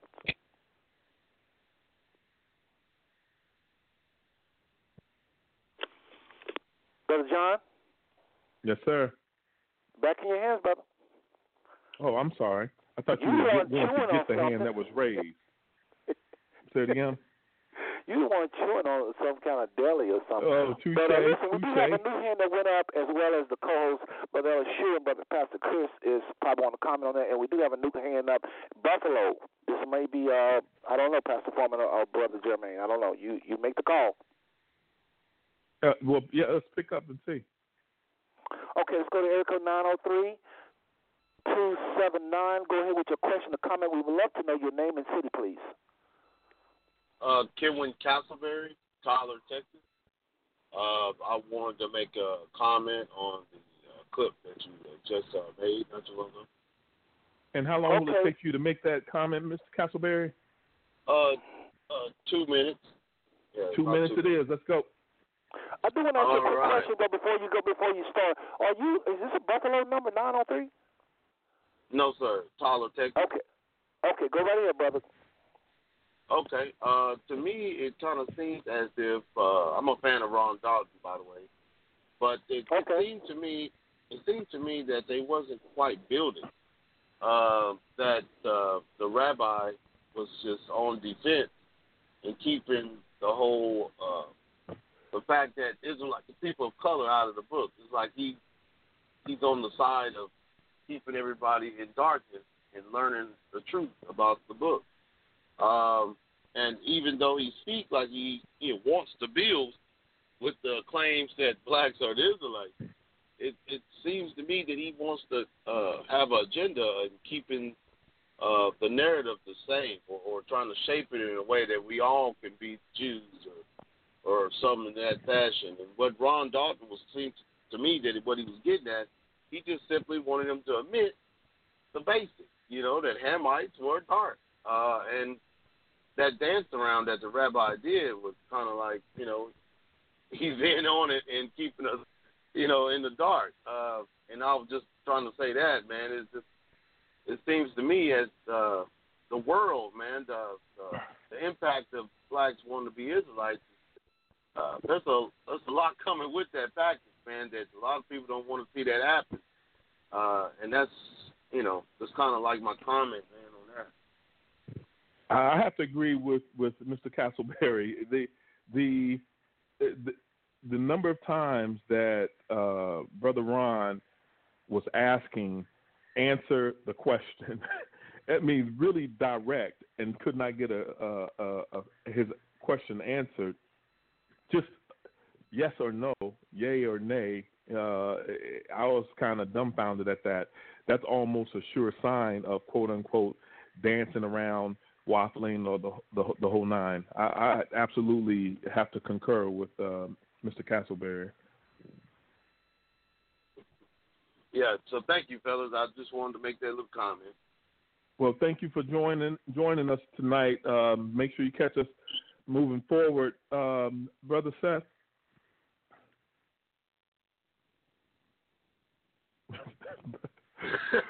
Brother Seth, you do realize this is your show. okay, hold on, hold on a second. So, y'all, please forgive me. I'm, a lot of going on. I was trying to service the calls. Please forgive me. I was talking to other callers. Uh, Brother Castleberry, again, thank you for calling the show. I want to ask you a question. Is this the first time that you uh, call the show? No, No, sir. we- It's we've my heard from him. second. Uh, I was the guy that mentioned uh, Babylon. Uh, was uh, Right, that Nebuchadnezzar right. came from the north instead of the.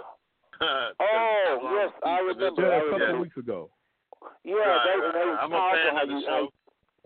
Yeah, that was powerful how you did that. Well, listen, we're gonna move on to other callers. Appreciate you, appreciate you. Just remember, once I put you on hold, in about 30 seconds, press once in your hand and go down. You may want to come back on on this show. You can ask more than one question. Okay, moderators, back in your hand again, folks. I apologize for these little, but I, I don't want no noise, so I guess I'm gonna leave my line open so um so that won't happen again. Go right here, uh, uh, moderator. We have uh, again, Pastor Chris line is open as well as Brother Ellis yours.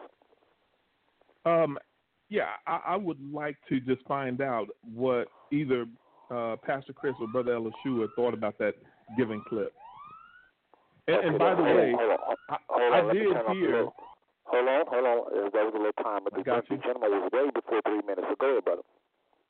Yeah, I did listen to uh, goodness, probably about three quarters of the of the of the clip, and the one thing that um, that the rabbi stated, which I unfortunately have to concur with, is that he stated that Brother Ron was not um, respecting the persons who wrote the Torah uh, because he was not showing love, and we all know that um, Gentiles could convert into Israel and be saw just as an Israelite, except for a few um, given uh, scenarios that would take place in the temple. They could not uh, partake in some of those things where uh, you had to go into the temple. But Brother Ron did come back a- around and concur. He was like, hey, now this is key. He, he at that point in time he concurred. He said, no, I agree a hundred percent that Gentiles can be accepted into Israel. My problem with the rabbi is that he is uh, putting himself off like he's the original and he's not. And that was that was the reason why, and that's that's probably why it seemed so direct and pro- possibly even uh, bordering on belligerent to some degree. Is because it was like it, what a lot of people feel about the proselytes. It's like you're fronting, and, and not all of them know it, but you're fronting, and now you're staring me in the eye and think that you can get this over and get it past me. It's gonna it's gonna create a certain degree of indignant uh, uh, an indignant attitude towards the person that's hearing that. Uh, Pastor Chris, Brother L, what are your thoughts? I I just wanted to say real briefly, um, you know, I was really amazed about him uh, trying to deny the Hamites, the descendants of Ham. But, you know, in the scriptures, there's something that kind of proves that out. Um, I don't know the exact, you know, I'm just paraphrasing, but remember when, when Joseph was in Egypt, uh, Jacob sent his sons in there to see if they could get some food. Right. And Joseph, Joseph recognized his brothers, but they didn't recognize him. So Right. Joseph gave gave them a hard time. When they Mhm. went back to Jacob, they said, "Some Egyptian ruler gave us a hard time when we were in Egypt," not realizing that it was their own brother. So what does that say about Right. the way Egyptians Well- look and Hebrews said. look? Because they didn't even they were looking at their own flesh and blood and didn't even know it was their brother, unless they Well Hebrews looked like the Egyptians. Well, keep in mind, but Pastor Chris, I've heard that argument too.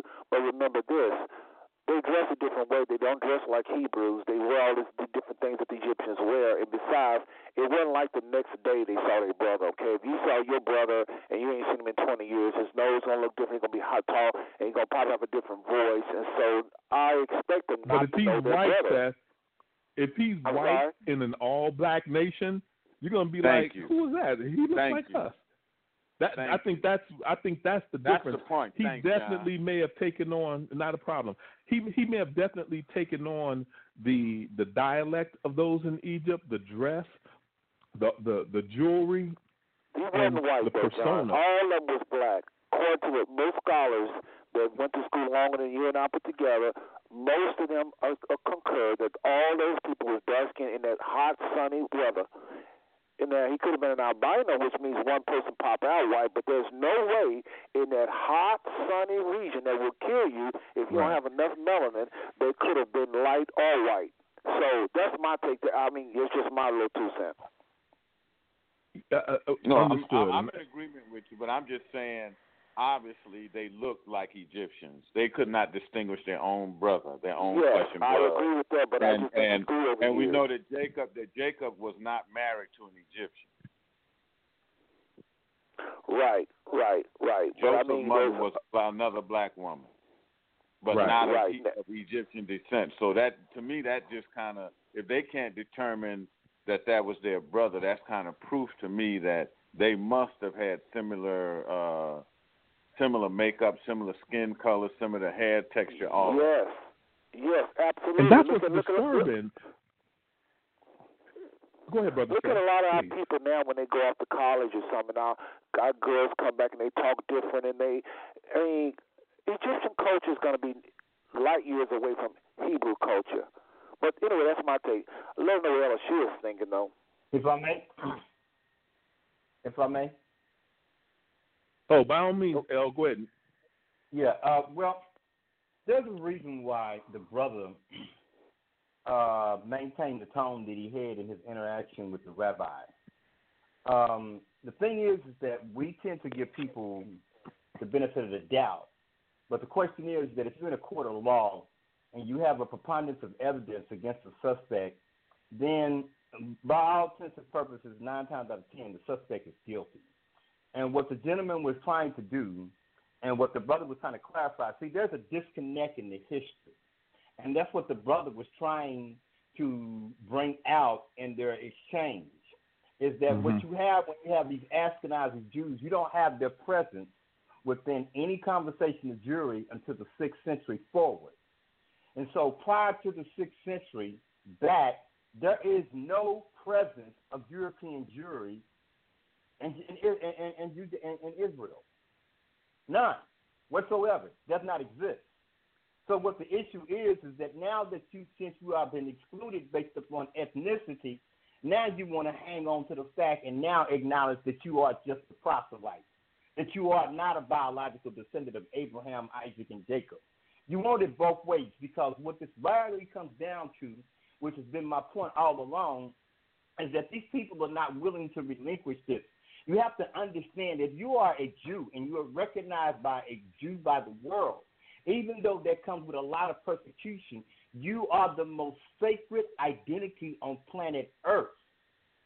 And so, what the and what the issue is, is that many a time these rabbis, when they have a discourse with us about these issues, they are very disingenuous.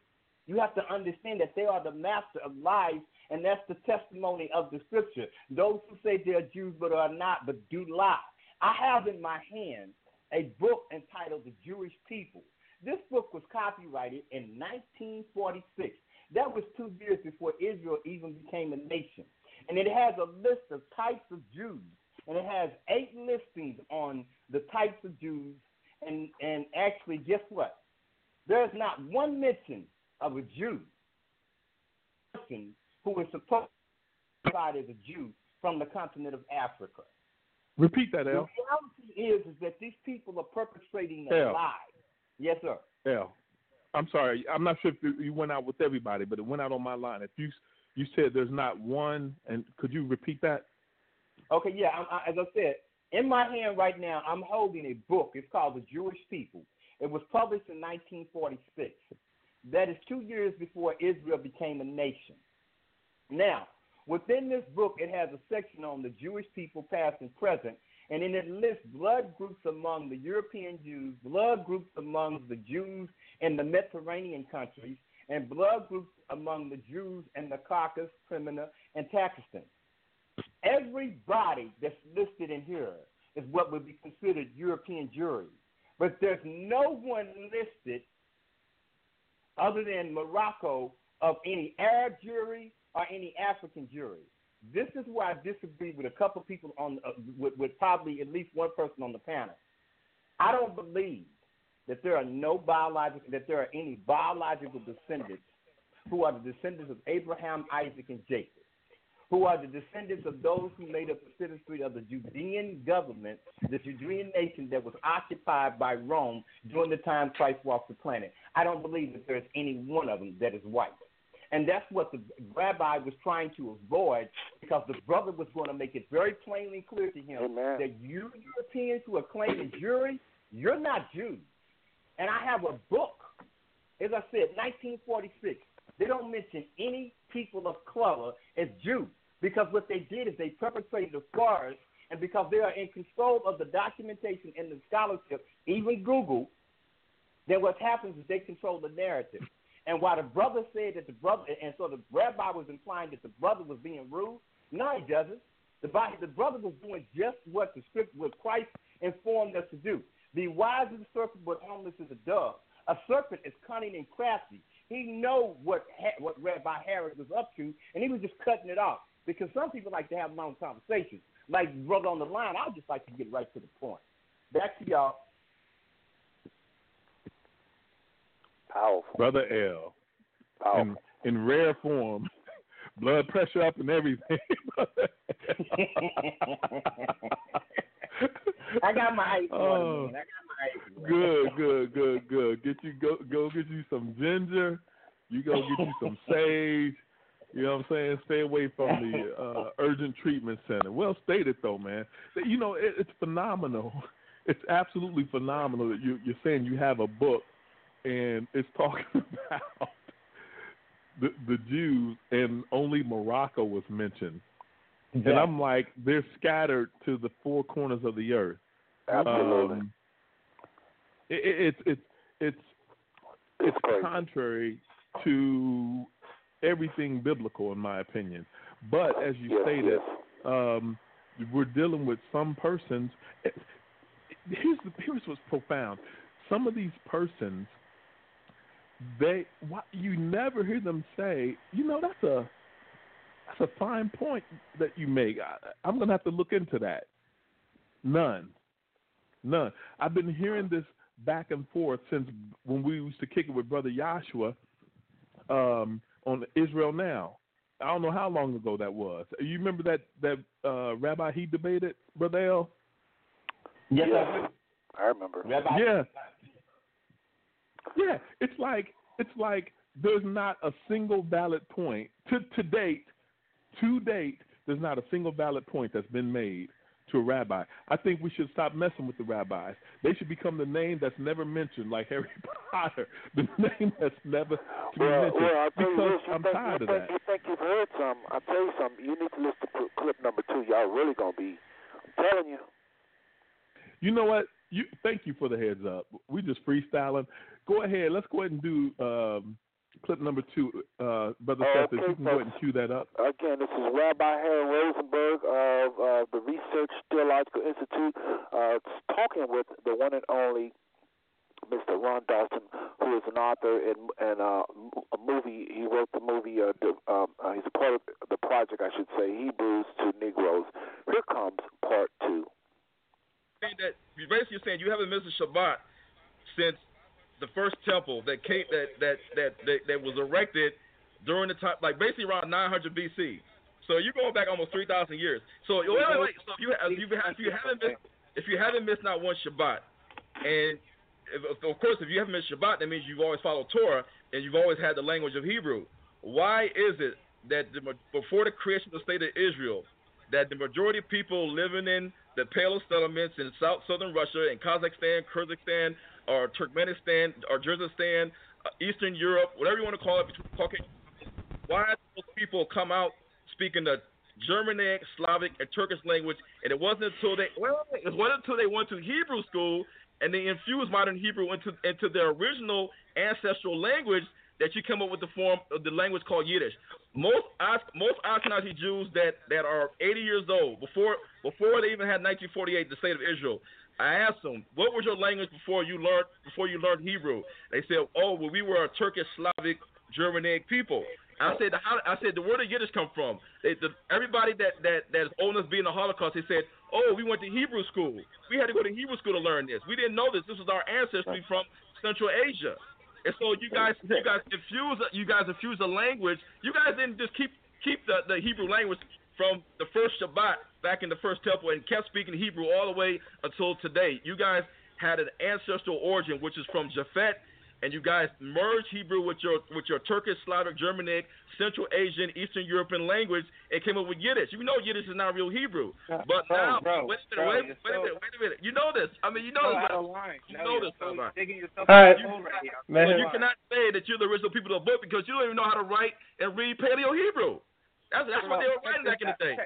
All right, let him answer it. Yeah, yeah. He he comes and asks me how how is it possible these guys in this region spoke that language, this region spoke that language. How is it possible you speak a good Chicago slang? How is it possible you got a good English?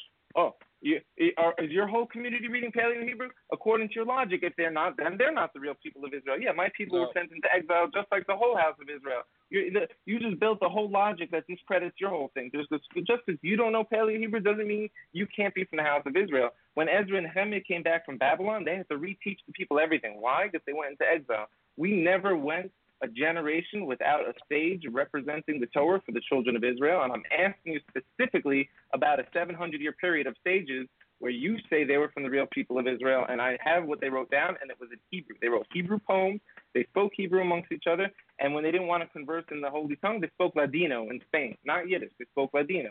But these people had a Latino, unified. Latino is a Romance language. You know that. You know what the, the uh-huh. Romance like. You know what yeah, the Romance just like you speak English. Just like you speak English, bro. You're in the English, exile. English, you learn English the language is a, of your exile. English is a Germanic language, so it's a Oh, from so a yeah, different so family. yeah. Okay, so the romance, the romance, lang- the romance language is also tied into Latin as well. So you guys speak, you guys speak Ladino, or whether it's Yiddish, it's still not Hebrew. No, you, you're- you're- you guys are not speaking ancient Hebrew. We're speaking the language of our exile lands, and that theme is across the whole entire globe, including yourself, who is speaking English If right you- now. If you wait a minute, wait a minute, wait a minute. The Arabs. Remember in the Bible it says the children of Israel will lose their heritage. Now look at the look at the Arabs. The Arabic language existed since 500, 600 A.D. People today still speak Arabic. They have one religion, Islam. They speak Arabic, one language. You guys claim to, to not miss not one Shabbat since since the first temple. Not only that, we know the name don't- of it. You guys still don't know how to read and write Paleo Hebrew. Well, tell me what happened. What happened, Ra- What happened, Ray, Ray, uh, Harry Roseman? What happened? Tell me. You could you could ask Ezra and Nehemiah because I'm sure they were this was already the same time they started writing the Ashurit Ezra script. and Nehemiah, I can't ask them because they're in the, they're dead. They're dead. They've been Well, dead. So how am I supposed to well, ask I'm- them? So why I'm can't you tell me the defense- answer since you followed every Shabbat since the first temple? Why you don't know how to speak and read Paleo Hebrew? That's what they was reading I'm- right there. They they, they want they want reading this modern Hebrew, block Hebrew that we call today Hebrew. All right, let, let, let him answer real quick, Avram. he he your answer. Let, let me go back. I'm going to be very blunt right now. Let me go back to the basic things. Did you or did you not say that the Iberian Judeans prior to the 1400s were the real Judeans? Did you or did you not say that on Instagram many times? The black Jews. That's- the black Jews. Yes, Okay. the black Jews. Okay, that's all I want to know. That's all I want to know. These individuals who you say were really your ancestors from the real Judeans, they were the advisors.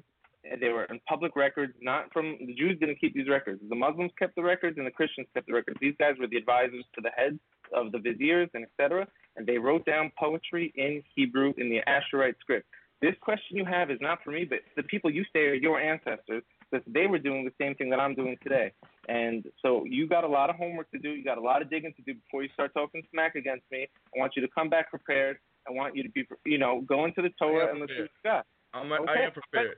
I'm ready. Rabbi, listen, listen, Rabbi. If if the people, if there's different tribes in Africa, such as the people off of off the coast of the Loango Coast, which is which enco- which encompasses Gabon and Angola, they say that they are the exiles of the Jews that were banished in 1492. If you got people living in in Yoruba land saying that they were the, the people that were exiled and were banished and they had to leave, otherwise convert to Christianity, become new Christians, and they came to the area where they knew their brother was at, and they have they have evidence, they have the Torah written in Moroccan Moroccan Arabic and Hebrew and, uh, and, uh, and another dialect. If they if you have people from Oyuda that say that they are descendants of the people that came from 1492, the, the banished Jews, if the, all these people are saying this, and then when you look at the Old English records, Old English dates back to about 1400, 1500 AD.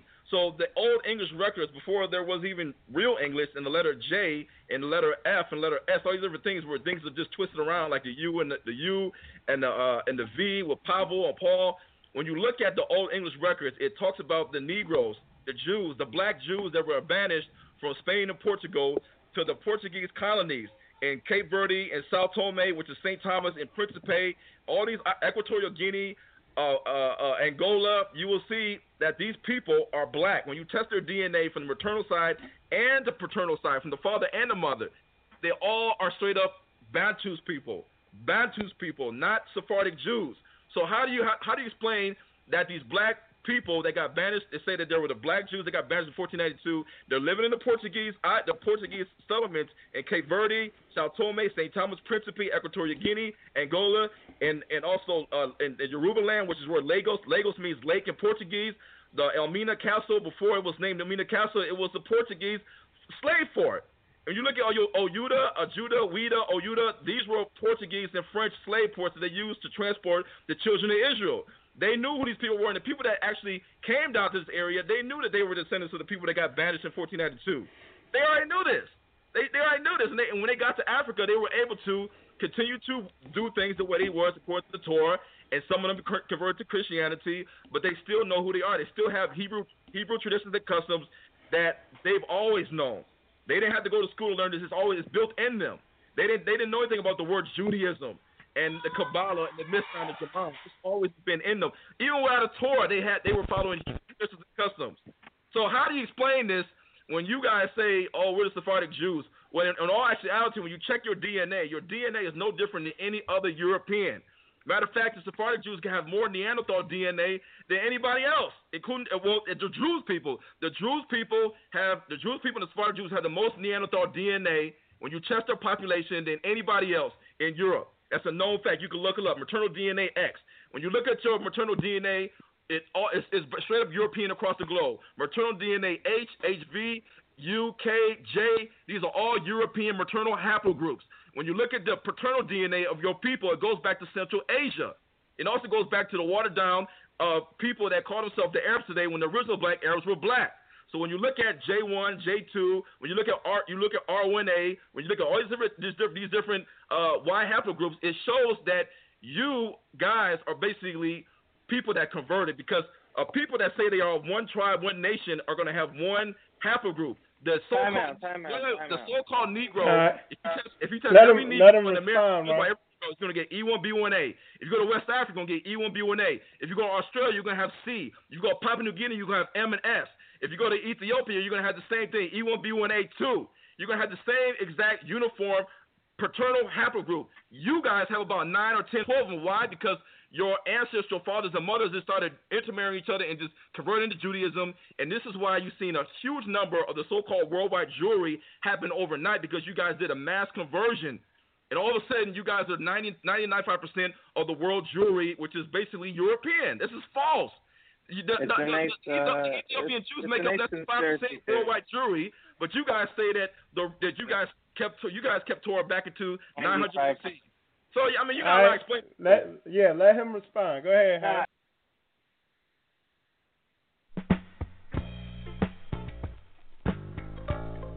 My, that was fire, y'all. Wow, wow, That wow, was- wow, wow.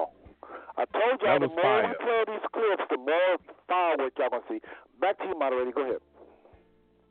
Well, no, I'm just saying that was fire. Um, obviously, that has gone from um, bi- uh, biology 101 to the upper levels of biology. That was over my head, and not that it takes a lot to get there, but uh, the, that study that I don't partake of. Again, that was um, it, that was him laying out the specifics of how genetically it's impossible for the Ashkenazi Jews to claim that they are the true descendants of Israel, um, that being Jacob, Abraham, Isaac, and Jacob. But yeah, that was that was.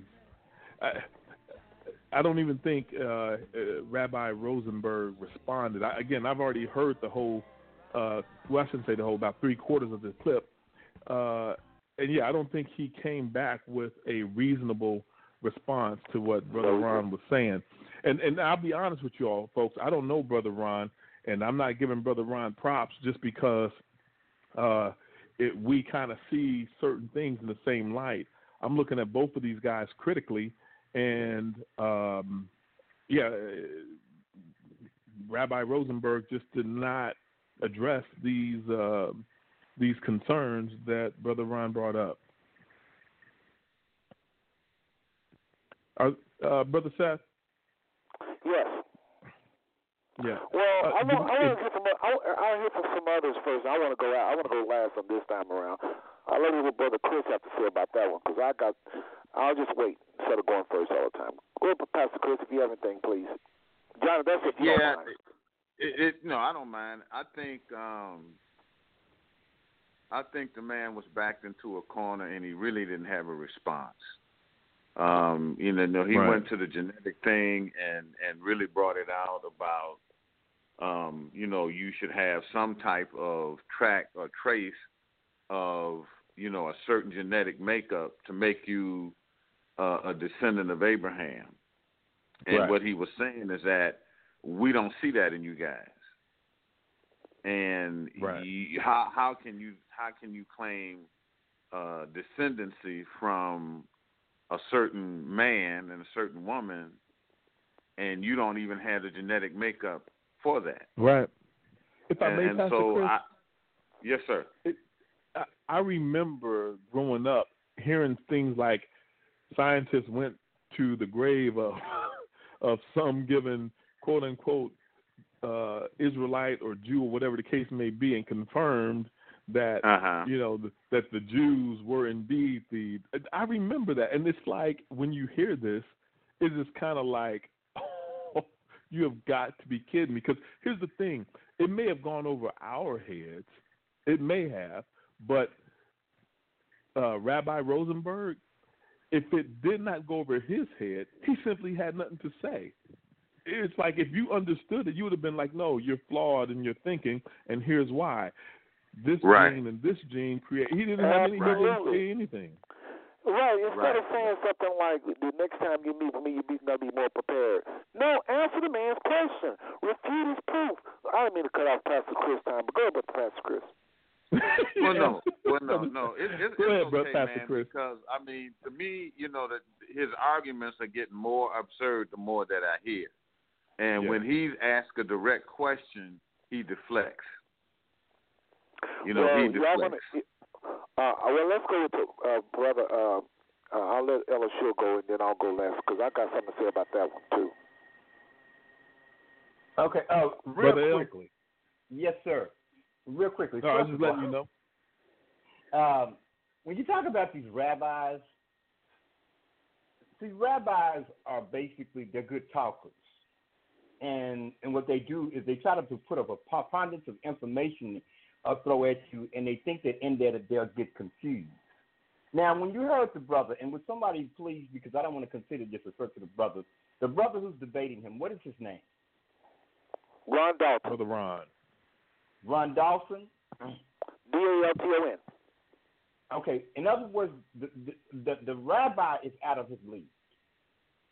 Now, when you hear Brother Ron Dalton speak and articulate his points, now you understand the conflict that these pastors are having with these Hebrew Israelites. Yes, Because absolutely. this rabbi. And we got a hand that just went up too. I apologize. Hold on, allow me to interrupt, uh, Ellis, only because of this hand. I don't know how long you've been up. Area code three three seven eight zero two. But we'll come to you after I comment after Ellis Shule. Go ahead. And so what you have is that you have trained rabbis, but yet he cannot hold a candle to this gentleman. This gentleman is refuting his information, and he's leaving him speechless. So all he's doing is just jumping around from place to place. Now, if you remember the brother's comment, he said the reason why come you do not know Paleo Paleo Hebrew is because you are a Turkish people. You, Here is the, here's the sum of the issue. The people who are claiming Jewry, who claim to be Jews but are not, the people who now who are inhabiting what was formerly known as Palestine before the Ottoman, the Ottoman when the Ottoman Empire invaded that land in 1066. Those people are Europeans. And what they did is they, and they, and they, by their own assertion, they acknowledge that they are Ashkenazis. Which, if you go to the Torah and you look in, in Genesis 10, 3 and 5, 3 through 5, you understand that they are Gentiles. They are Europeans. They're not Jews. What they've done is they've stolen an identity. And they have invested over 1,400 years in history in fabricating that identity. They are a Turkish people. Now, in the scriptures in Revelations, I believe it's 2 and 8, And it says, talks about in Revelation 2 and 8, it says, And to the angel of the church of Smyrna, write these things, says the first and the last, and which dead and is alive. Brother, Brother John, if you would, very quickly, while I make this last of my comment, would you please put in Smyrna in your Google and tell me exactly where that is? Because what you're going to have is now you'll see Bible prophecy begin to foretell itself coming from the book of Ezekiel in verse uh, chapters 34, 35, 36, when it talks about Gog and Magog coming down. You have to understand that the very people who are going to come against Israel in the last days, they're going to abandon the land. But it says that in the last days, it says a thought will come into the heart and into their heart, and they're going to come back into Israel. And who are they coming after? They're coming after us. The history is right there if we will actually open our eyes to read it. These people are not Israel. And that's why I come and, and the fact that they are invested in this, they're going to be the greatest opposition to this message because they understand. We are exposing them. There's not a rabbi. Brother John has often said this. Okay, okay. Hold on a minute. Up here, there's another hand that went up just just then. Another hand, anonymous anonymous caller just went up. Just so you know, moderator. Okay. Yeah, uh, they, they can call with their phone number, or we, you know. I, no, I, let's, those, let's let uh, Brother I mean, L you can do what you want to do, but a lot of times those are across the water. They they can't put a phone Okay. number in. My Okay, bad. understood. That's all right. Go ahead, L. But as I said, uh, these rabbis, again, they are masters at changing the narrative. They changed the narrative of the true descendants of Israel in the sixth century. What these people did is they actually had convoys of true rabbis who were Babylonian, of, who were of the Babylonian Talmud, and these people, and they literally migrated these people and had these people, and they had them to teach them the Torah. So Yep. what you have is you have a you have a religion, you have a belief system that's stolen. And so the reason why Harry was in- going back and forth with the gentleman on the first clip is because we understand that if we go to your ethnicity, we can prove without any controversy that you are not connected to Israel in any way, form, or fashion. The only connection that you have to the true descendants of Israel is that you are proselytes. So when he spoke about the code of conduct and what he was talking about, those who are now who have now been grafted in, well, the fact is, is that Rabbi, unless you accept Yahweh HaMashiach as Savior and Lord, as the messianic, the, the, the messianic awakening that one is to come, there's no code of conduct to you because you cannot get in on the covenant. Now, brother, If I may, Rawson was- in other words, he's, when he talked about the code of conduct, remember John What was in you the saying, Torah. What was you saying, brother John? I thought I heard you say something. Eh, L, I was just saying you were asking about um, Smyrna, and aside from being in Georgia, uh, it's modern day Turkey. Exactly. And that's who those people are. And they have been in that land since the 10th century when they invaded, when the, the Ottoman Empire invaded into it. The very people we call Palestinians are the longest standing residents within that particular land. And when the Ottoman Empire, when they took over that land, those people were already in the land. So instead of naming them by their ethnicity, they named them after the land, which was the Romans changed the land from Judea and they changed it to Palestine. So that's how they came If up I with may, the uh, name Palestinian. Yes, sir. I, I, I apologize for interrupting, but the we we have an, another clip, and we have Okay. a caller. So if I can Okay. have you hold that Yeah, we have two and- callers. We have two callers, and I wanted to say this, but I'm not going to even say what I was going to say for time's sake. I got to get these two callers in, and we got another clip. So all I'm going to say is somebody is saying this. So what? Somebody what? What does it matter? What does it matter? What does it matter? Again, folks, you got to know who Israel is. The Bible's going to be confusing without it. You got to know who Israel is because they're a type of clock in end time prophecy. You got to know where they're at, what they're doing. When the remnant of them return to Israel, it's going to set off a whole lot of things in your Bible, in your Bible that's in the book of Daniel, Isaiah. And yes, it's relevant. I know some people, all I need is Jesus. Well, you need to know what's going on lest you be stretched in the hands of the wicked one.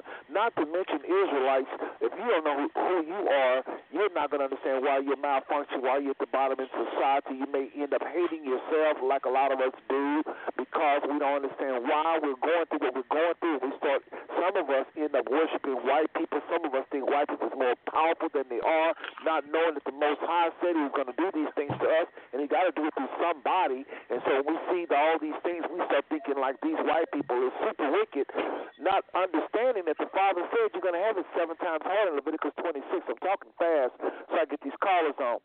So just know, yes, it's important, very important.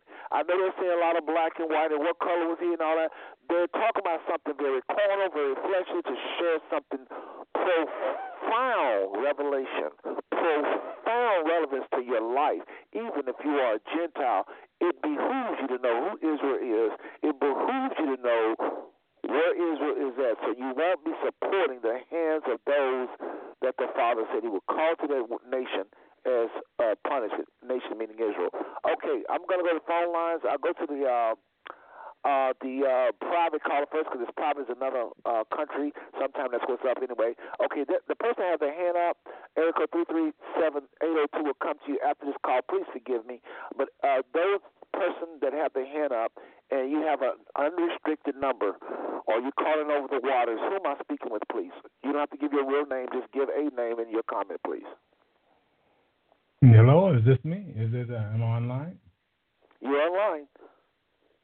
That's great. Uh, I'm not, not calling from over the waters uh, here in the U.S., but I, have been, I've been listening to the show for a little while, and I mean, oh, your name again? What Ed Emia. Oh, Ed Emia, I remember you. You called some time back. Yes, good to welcome to the show, brother. Again, hadn't heard from you in a while. Go ahead with your comment, please. Uh, what, uh, what, if, if I may, is, is it Emia? Emia. Imya. As in okay. Imya. With yeah. And then y'all listen, we have a we're gonna put you on a three minute timer just so you know, brother, for time's sake. So go ahead and make your comment. I'm gonna try to do as much as I can as quickly as I can. One of the things that gets me is this. I mean, because we have to be have to be for real about this. All prophecy relates that though uh, many of us might awaken awaken to the idea that we are uh, uh, Hebrew heritage. I mean, I can trace mine actually tell you the truth about it all the way back to like 1700s or so, uh, Sephardic, uh, going back through, coming back through Portugal, Sierra Leone, blah, blah, blah. But that's not the, the main thing that's important to me. Uh, the idea about knowing who I am as a Hebrew, even of the tribe of Judah, for me is ha- as a matter of having been, let's say, heard from the Creator Himself. What is my heritage that called me to begin to go back and look? But here's the point that gets me regardless of whether we are of genealogy or not, directly of genealogy or not, I think one of the things that's going to have to still be important to us all is the Shema mandate. In ancient Israel, if there were ever divisions among us, or even for that matter, amongst any people who profess to be the worshipers of the Holy One of Israel, we have a mandate to seek the whole truth so that in the end, nothing is lost, but we still have a covenant and we still have an agreement. Quite frankly, in my pattern of thinking, uh, considering Numbers 20 and Hebrews 12, uh, if there be any among us that don't seek the whole truth, therefore causing divisions and disparities amongst us, uh, let's just say you're still outside of the covenant. Now, I've looked closely, and I pray that many others here will also as well. Look at Isaiah 44, 45, 46 in particular. And it relates okay. to many of us who realize that we are of the tribes of Israel. But none of us can deliver ourselves until the covenant restorer comes. And quite frankly, most of us are totally unaware of the fact that this appearing of Messiah will not be the second, but the third. And if we're not aware of the prophecies that relate that, from Genesis to Revelation, that we rightly understand who Messiah is, uh, we have a serious problem. Uh, the title Kurti is one that has been by and large lost amongst many of us today. I talk to a lot of people overseas, Middle East, uh, even going back to Iran before the Islamic Revolution, blah, blah, blah. Uh, a lot of people from overseas. Yes, they know the title Kurti, and they know it's the ancient title that one called King of the East. Uh, we're going to talk about Isaiah 40 through 41.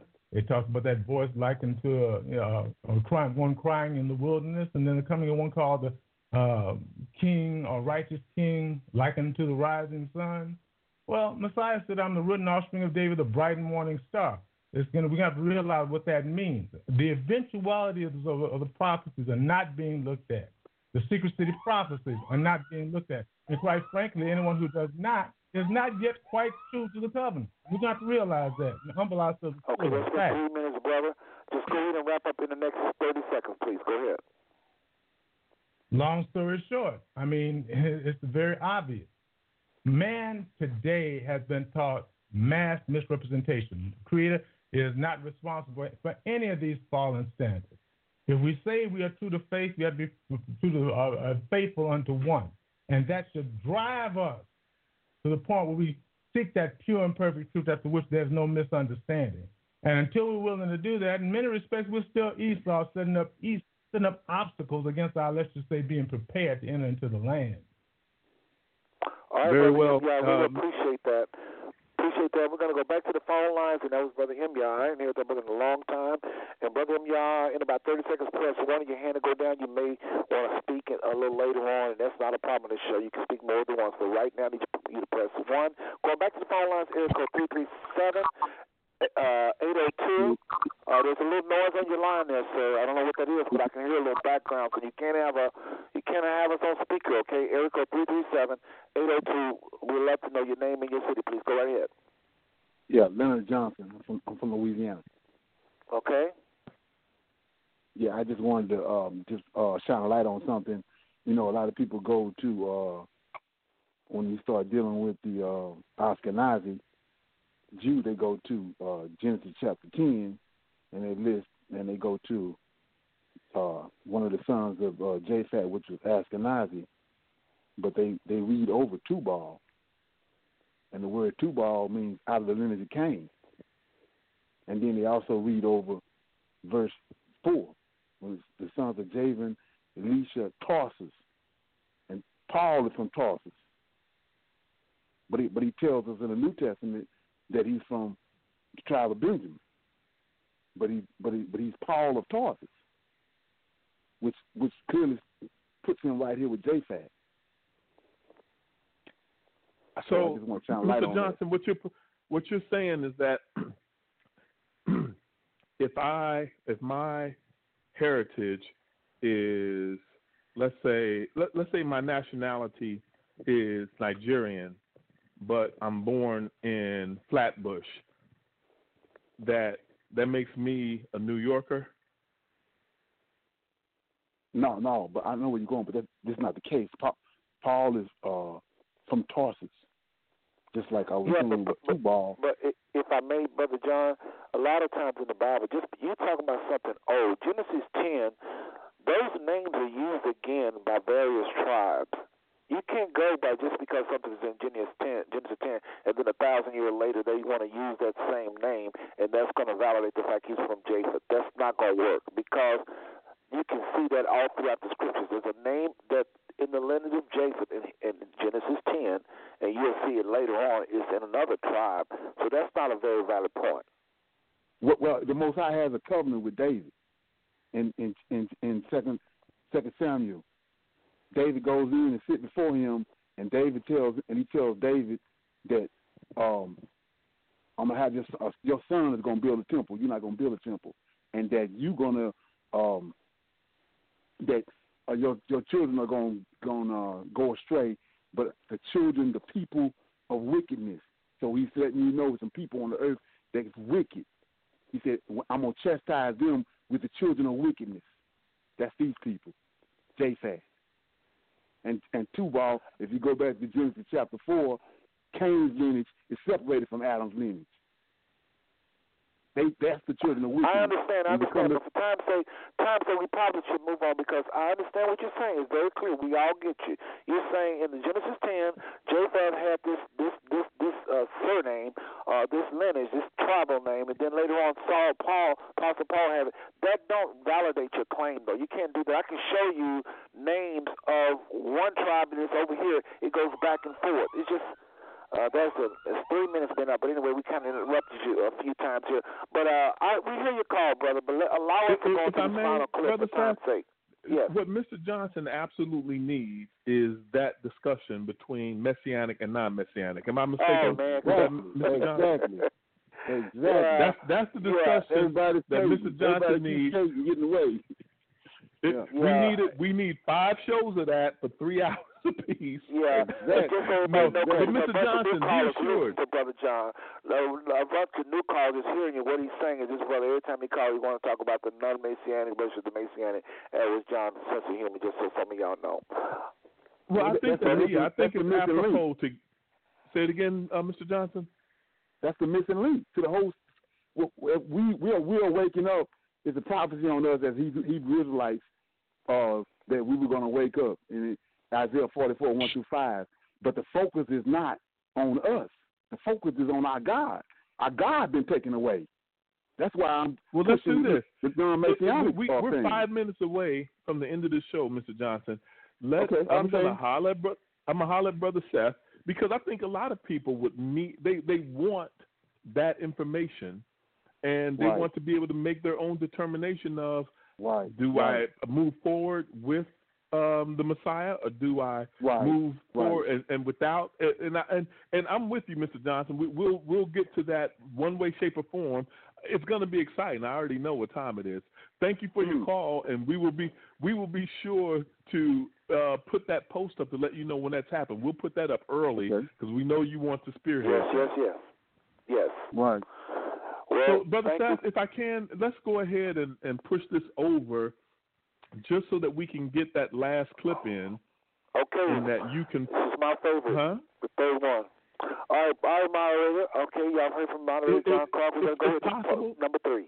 If Go I, ahead. do do we know how long? Do we know how long it is? Because I want people who It's intend it to be minutes. done It's at like 10 nine minutes or something. All right, it's so nine folks, minutes and something. And I promise who- everybody, this will be the best one. So yes, if you if you were planning on doing something at ten o'clock and you do want to catch this cliffhanger, by all means, just give us another roughly fifteen minutes. Brother Seth is going to play the clip and he'll close us out. Okay, folks, check this out. Uh, again, this is, I think, one of the most powerful clips. So, you, and if you listen to this show, this program, and you clicked on a link, you got to call the phone numbers. You're going to be disconnected in like three minutes, okay? But, folks, this is the most powerful of them all, okay? Check this out. Again, we're talking about Harry, Rabbi Harry Rosenberg, talking to uh, Ron, um, the, the, the, uh, the, the movie producer, um, Ron Dalton, he, Hebrews to Negroes movie producer. Here we go, folks. So I mean, you gotta explain. Let, yeah, let him respond. Go ahead, Harry.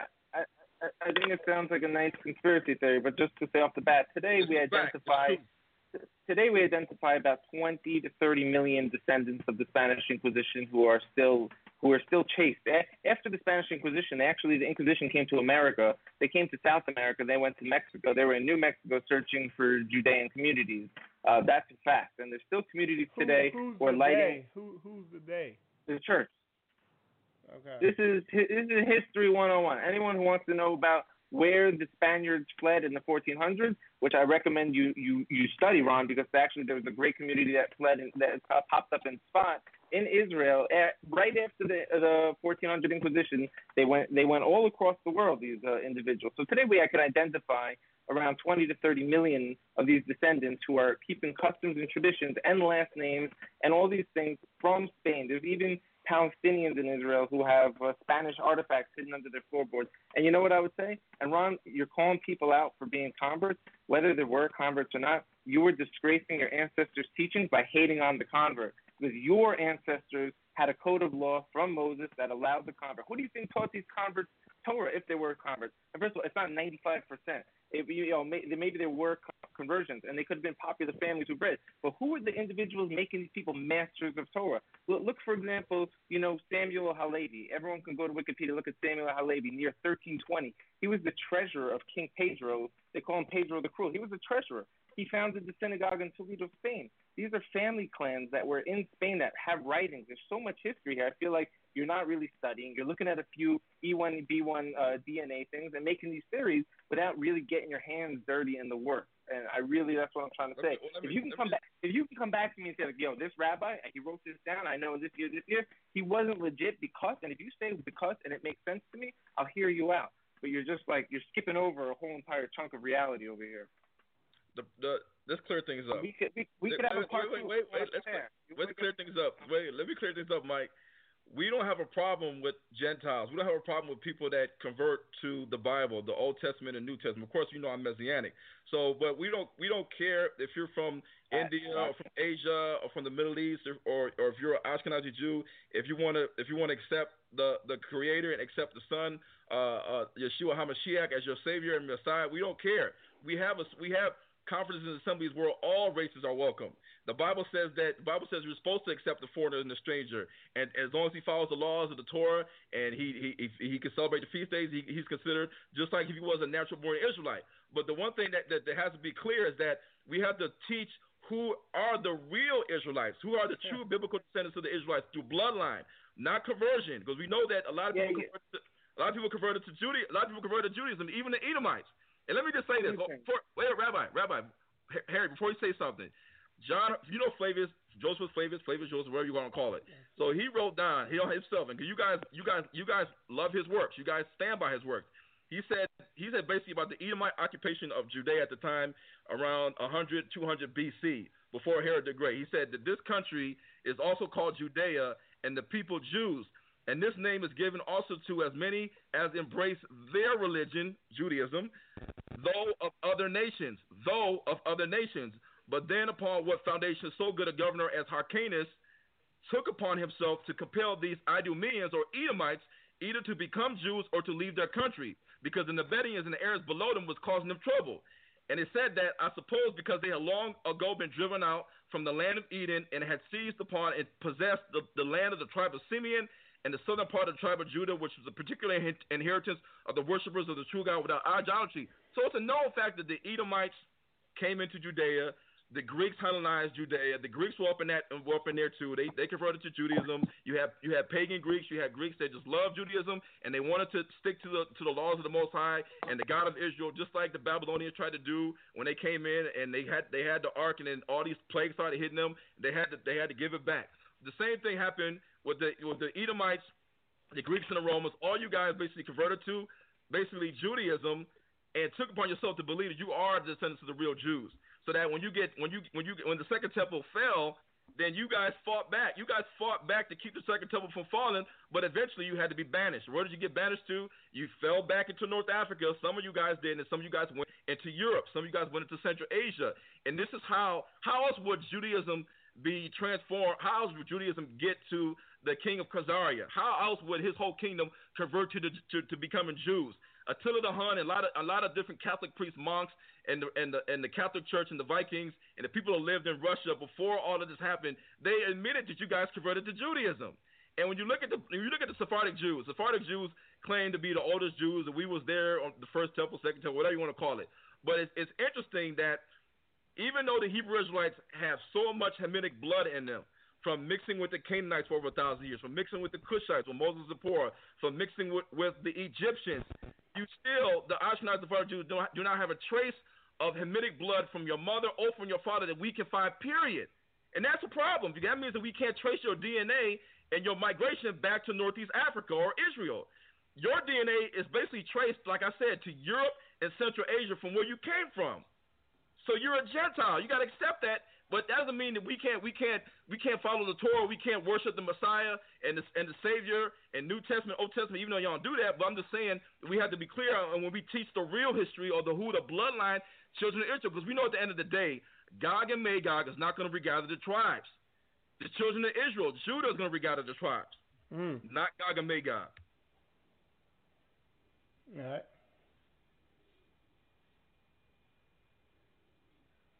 We can't. Hey, Harry, we can't hear you. Did you hit uh? I guess he's giving up. No, I don't know. no, he he got to fix his mic or something. But go ahead, keep keep talking. Yeah, so you know, I mean, the big problem is they don't want to never address history. and critical thinking and logic. You know, you can't say that that King Solomon uh, was boxwood. What color is boxwood? You know, is it green? What color is it? You know, was was you can't say uh, Adam and, and all these different colors. You know, there's no people on the planet Earth that's walking around that are the same color as, as Clifford the Red Dog or the Kool-Aid Man. There is not red people walking around the planet Earth. If you want to say that that Adam or Ruddy means red, and so the problem is they they they they fail to remember that they know that the sons of Ham were black people. They repeat. I mean, even go to Africa and see this. I mean, all the idolatry worship, all the ancient historical uh, evidence, all the traditions and customs, all the language points to the fact there's people in Africa today that are descendants of the ancient Egyptians, descendants of the Nubian Cushites, descendants of the Canaanites, descendants of the Libyan Putites over in North Africa, like with the Tuareg people and the Fulani people and Dogon people. But yet the Ashkenazi Jews, supposedly, if they're real Jews that, that mixed with the Egyptians and the and the Canaanites and the Cushites for so many years, you would think that they would have some of this genetic evidence in their bloodline, but they do not. And if they trace themselves back to the first temple, then they should still be able to read and write Paleo Hebrew. Yeah.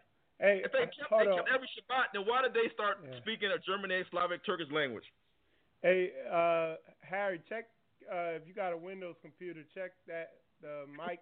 Oh wait, I heard you a little bit. Hear me now? There you go. Okay. Okay, and my ear things are low battery. Listen, I just want to say, you know, quickly, talking about like if I want to be a Gentile, I could join his religion, you know. But like, listen, you know, the whole Stockholm syndrome thing. Uh, you know, the people of Spain, they were stretched across spikes and torches so they could uh, worship to the cross in this, in this you know Latin doctrine called the New Testament. You know, so that's that, that's where I draw the line. I'm not interested in you know we we suffered for thousands of years to the sword of Christianity, so we're not about to be like all right, you know what? Actually, we're into this whole thing. So we're going to draw the line there. But the way I look at it is religion shouldn't even have to do with this. If you think there's evil in the world, like these war machines and these, uh, you know, conspiracies with the money, I, I'm down with you on some of these conspiracies we as humans should be conspiring together what, of how wait, to take What conspiracies about money? Well, who controls the money of this world? Who controls the money of this world? Who controls the mass media? Who controls the money? You you already said this in you already said this in New Jersey. Yeah, but, yeah, oh, well, no, well, well, hey, no, no, no. Let, let, wait, wait, wait, wait, wait, wait. Rabbi, Rabbi yeah, Rosenberg. Let him answer. Let him. I okay, want, go ahead. Go ahead. Go ahead. He wants. He wants. He wants to say it's the Jews. I want to say it's certain families that came from Jews who okay. put their allegiance who put their allegiance towards something that has nothing to do with the Torah, and we can consider these families to be wicked families who deserve the punishment for doing evil crimes against humanity. But, so but, you, but, but, but Harry, you're not Harry. You're, you're not going to speak. You're not going to speak out against the Rothschilds. If you say that they are wicked families and they they control all the money, you know this. You're not going you're not going to be physically publicly speak out against the Rothschilds, knowing that they're the ones that help fund the ones that help create the state of Israel. I mean, the, the, the Israeli Supreme, the Israeli Supreme yeah, let has their name on the side of the building. Let so you're not, you're not, call, you're not going to call out people you say are wicked, evil families. They're your brothers. Come on now, Harry. Come on, please, Harry. You you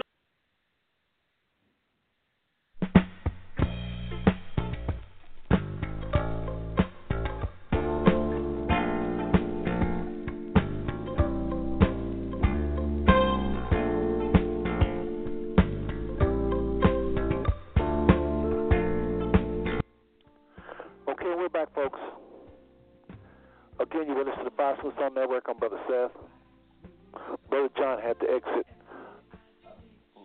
Uh, Yeah. Brother John's right here. I thought you said you you had to go, brother. Uh, my bad. My bad. Okay, well, I'm glad you're with us. No, no. Okay, I'm going to turn it over to you, moderator. Do your thing. Well, no, I just wanted you to finish that up, uh, Brother Seth. You can go ahead and just freestyle the last bit of um, of uh, dialogue, or I should say, uh, just Yeah, whatever you not- felt. not- yes, thank you. Uh, there was one more clip, but it's more like they're saying goodbye and all that. So it's half and half. So that that was a, a a last media. Um, again, if you want to um, more um, meat, uh, you want to get the, uh, that in, in its entirety. To remember the name of that audio, or video rather, it is a video. You can see Rabbi Harry Rosenberg facial expressions as well as uh, Brother Ron Dalton. You can see, and sometimes uh, body language will, will tell you more than what people are saying. And I promise you, and all due respect to the rabbi, he's in trouble, folks. And like Brother John say, I think he's in over his head. He's a good brother, though. You know, Harry Rosenberg is one of white. I don't believe in a race based on color, but uh, one of the, our brothers out there with white skin that actually acknowledge uh, uh, globally uh, these 12 tribes that's been scattered. And he literally, most of the people he acknowledges Israelites is dark skinned. He's the one that says the biggest, the largest amount of Jews is in is the Igbo tribe, 40 million strong. You know, for for a person to say it, that's pretty good. Now, is he as honest as he sounds? I don't know because again, like Elishua was saying, they wasn't acknowledging none of this before. But all of a sudden, this tsunami of revelation that the Father is behind is, I think, he's putting it out there to to to a degree they that they have to acknowledge the truth, and some of them trying to make money off of it, and they, you know, it's like if they can't beat them, join them. So I think that's what's probably behind what he's doing. But I'm not sure. I'm not. I'm not the father. I can't judge. But again, you don't have to do it. And he does acknowledge Israelites. And the, first gentleman we had on our show, which was Doctor, uh, I mean, uh, Doctor Michael Brown. Remember, he was giving the the the, the, the, the so-called African American Israelites a hard time till he met this guy. So you have to just, you know, sometime acknowledge uh, truth wherever it is. Uh, like the scriptures say, some people preach gospel for gain, some preach gospel for this, some preach the gospel for that, but at least the gospel is preached. So just know that. I, I'm not necessarily a fan of his. I do think he's a brother, and, but I do acknowledge the, the importance of the work he's doing. Because a lot of our people, brothers and sisters, and I'm going to make this quick, a lot of our brothers and sisters, it's very simple. A lot of our brothers and sisters, they won't hear Brother Seth. They only will hear Rabbi Harry Rosenberg. So we have to play these types of clips and let everybody see just how unprepared he was against a brother who was at time a little bit aggressive. But again, look at the heart. Go research what you've heard, folks. And really quickly, since this is my last rebuttal to this, as Brother John was saying, I'll say this on my last comment. Again, some of you are saying, I can hear you. So what? What does it matter? It matters a lot. Because the Father, if you the Israelites are scattered to the four corners, they don't know who they are, and they're living out these prophecies, these curses, because Moses said, after I die, y'all going to be a rebellious nation. So Moses telling you right there and there, look for the curses don't look for the blessings to be on Israel because they're going to be a disobedient nation. Now, again, individually, if you're obedient to the Father and you follow His Ruach or His Spirit daily, you're taking up your cross and you follow Him, again, I don't believe no curse is going to come to you and yours. But you will grieve and you will be touching relatives and, and, and coworkers and neighbors, and even uh, uh, uh you're going to see people that's going through it, African Americans. You're going you're going to grieve for your nation. And if one of those other lost tribes, listen to me across the waters, again, same truth. You're going to grieve for your nation if you don't know who you are. So don't say this doesn't matter. You need to know why you're going through what you're going through and how much the Father loves you. He hasn't forgot about you, and you are the most documented people of the Bible. You are the first family of the Bible. History, the stock market, every anything of significance on this planet has a relationship with the lost tribes of Israel. The darkness of them, the, the, the ignorance of them, the blindness of them is what's spinning a lot of the economic centers. Because, like African Americans in America, our ignorance means $1.2 trillion in their hands. When we wake up, that's $1.2 trillion out of their hands. So don't tell me it's not important that you know who you are. Furthermore, the word doesn't make sense. It's going to contradict itself. Same thing is supposed to happen to Israel now and in the future. If you're looking at the wrong people, you're going to be off where prophecy is concerned. Does that make any?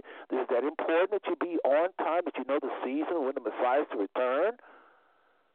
A remnant of you might decide you want to return to the land. We've been called out of our captivity. The scripture says, "Come out of my her my people, come out of her my people." I believe all of us at some point supposed to leave these lands we're in. Scripture says only a remnant's going to. So that could literally mean you and yours at some point moving. That way, when the heat is turned up, it's going to make more sense to leave. And another reason it's important uh, is because we are worshiping white people, even if those of us that hate them. We think they did all this stuff to us. We think they're superpower, super. And white people are arrogant because they think they did it. They're arrogant, thinking they're superior, we think we're less than by and that we're inferior. It creates a coin I call it white supremacy. One side, we're superior, and we say they're superior. We say they're superior, more equal, they're more evil, they're more this. No, they're not. The Father just came against you seven times more than he will the next person, according to Leviticus 26. He had to do it through somebody. Whoever he did, they're going to look like they are super evil. But remember, he said you're going to have it harder before white folks was even formed as a nation. This is why I don't give no glory to the white man in terms of him being our.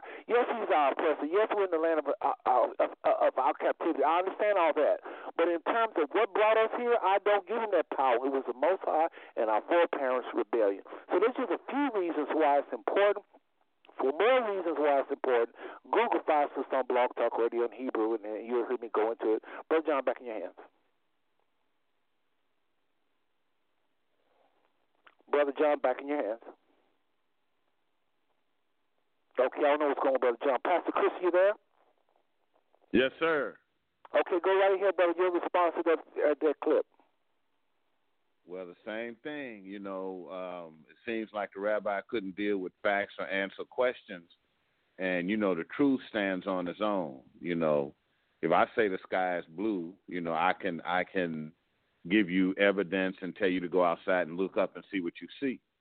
But uh, you know, the fact the rabbi kind of skirted around many of the hard questions lets you know that he really didn't have an answer that would betray, you know, what what he what he's uh, saying.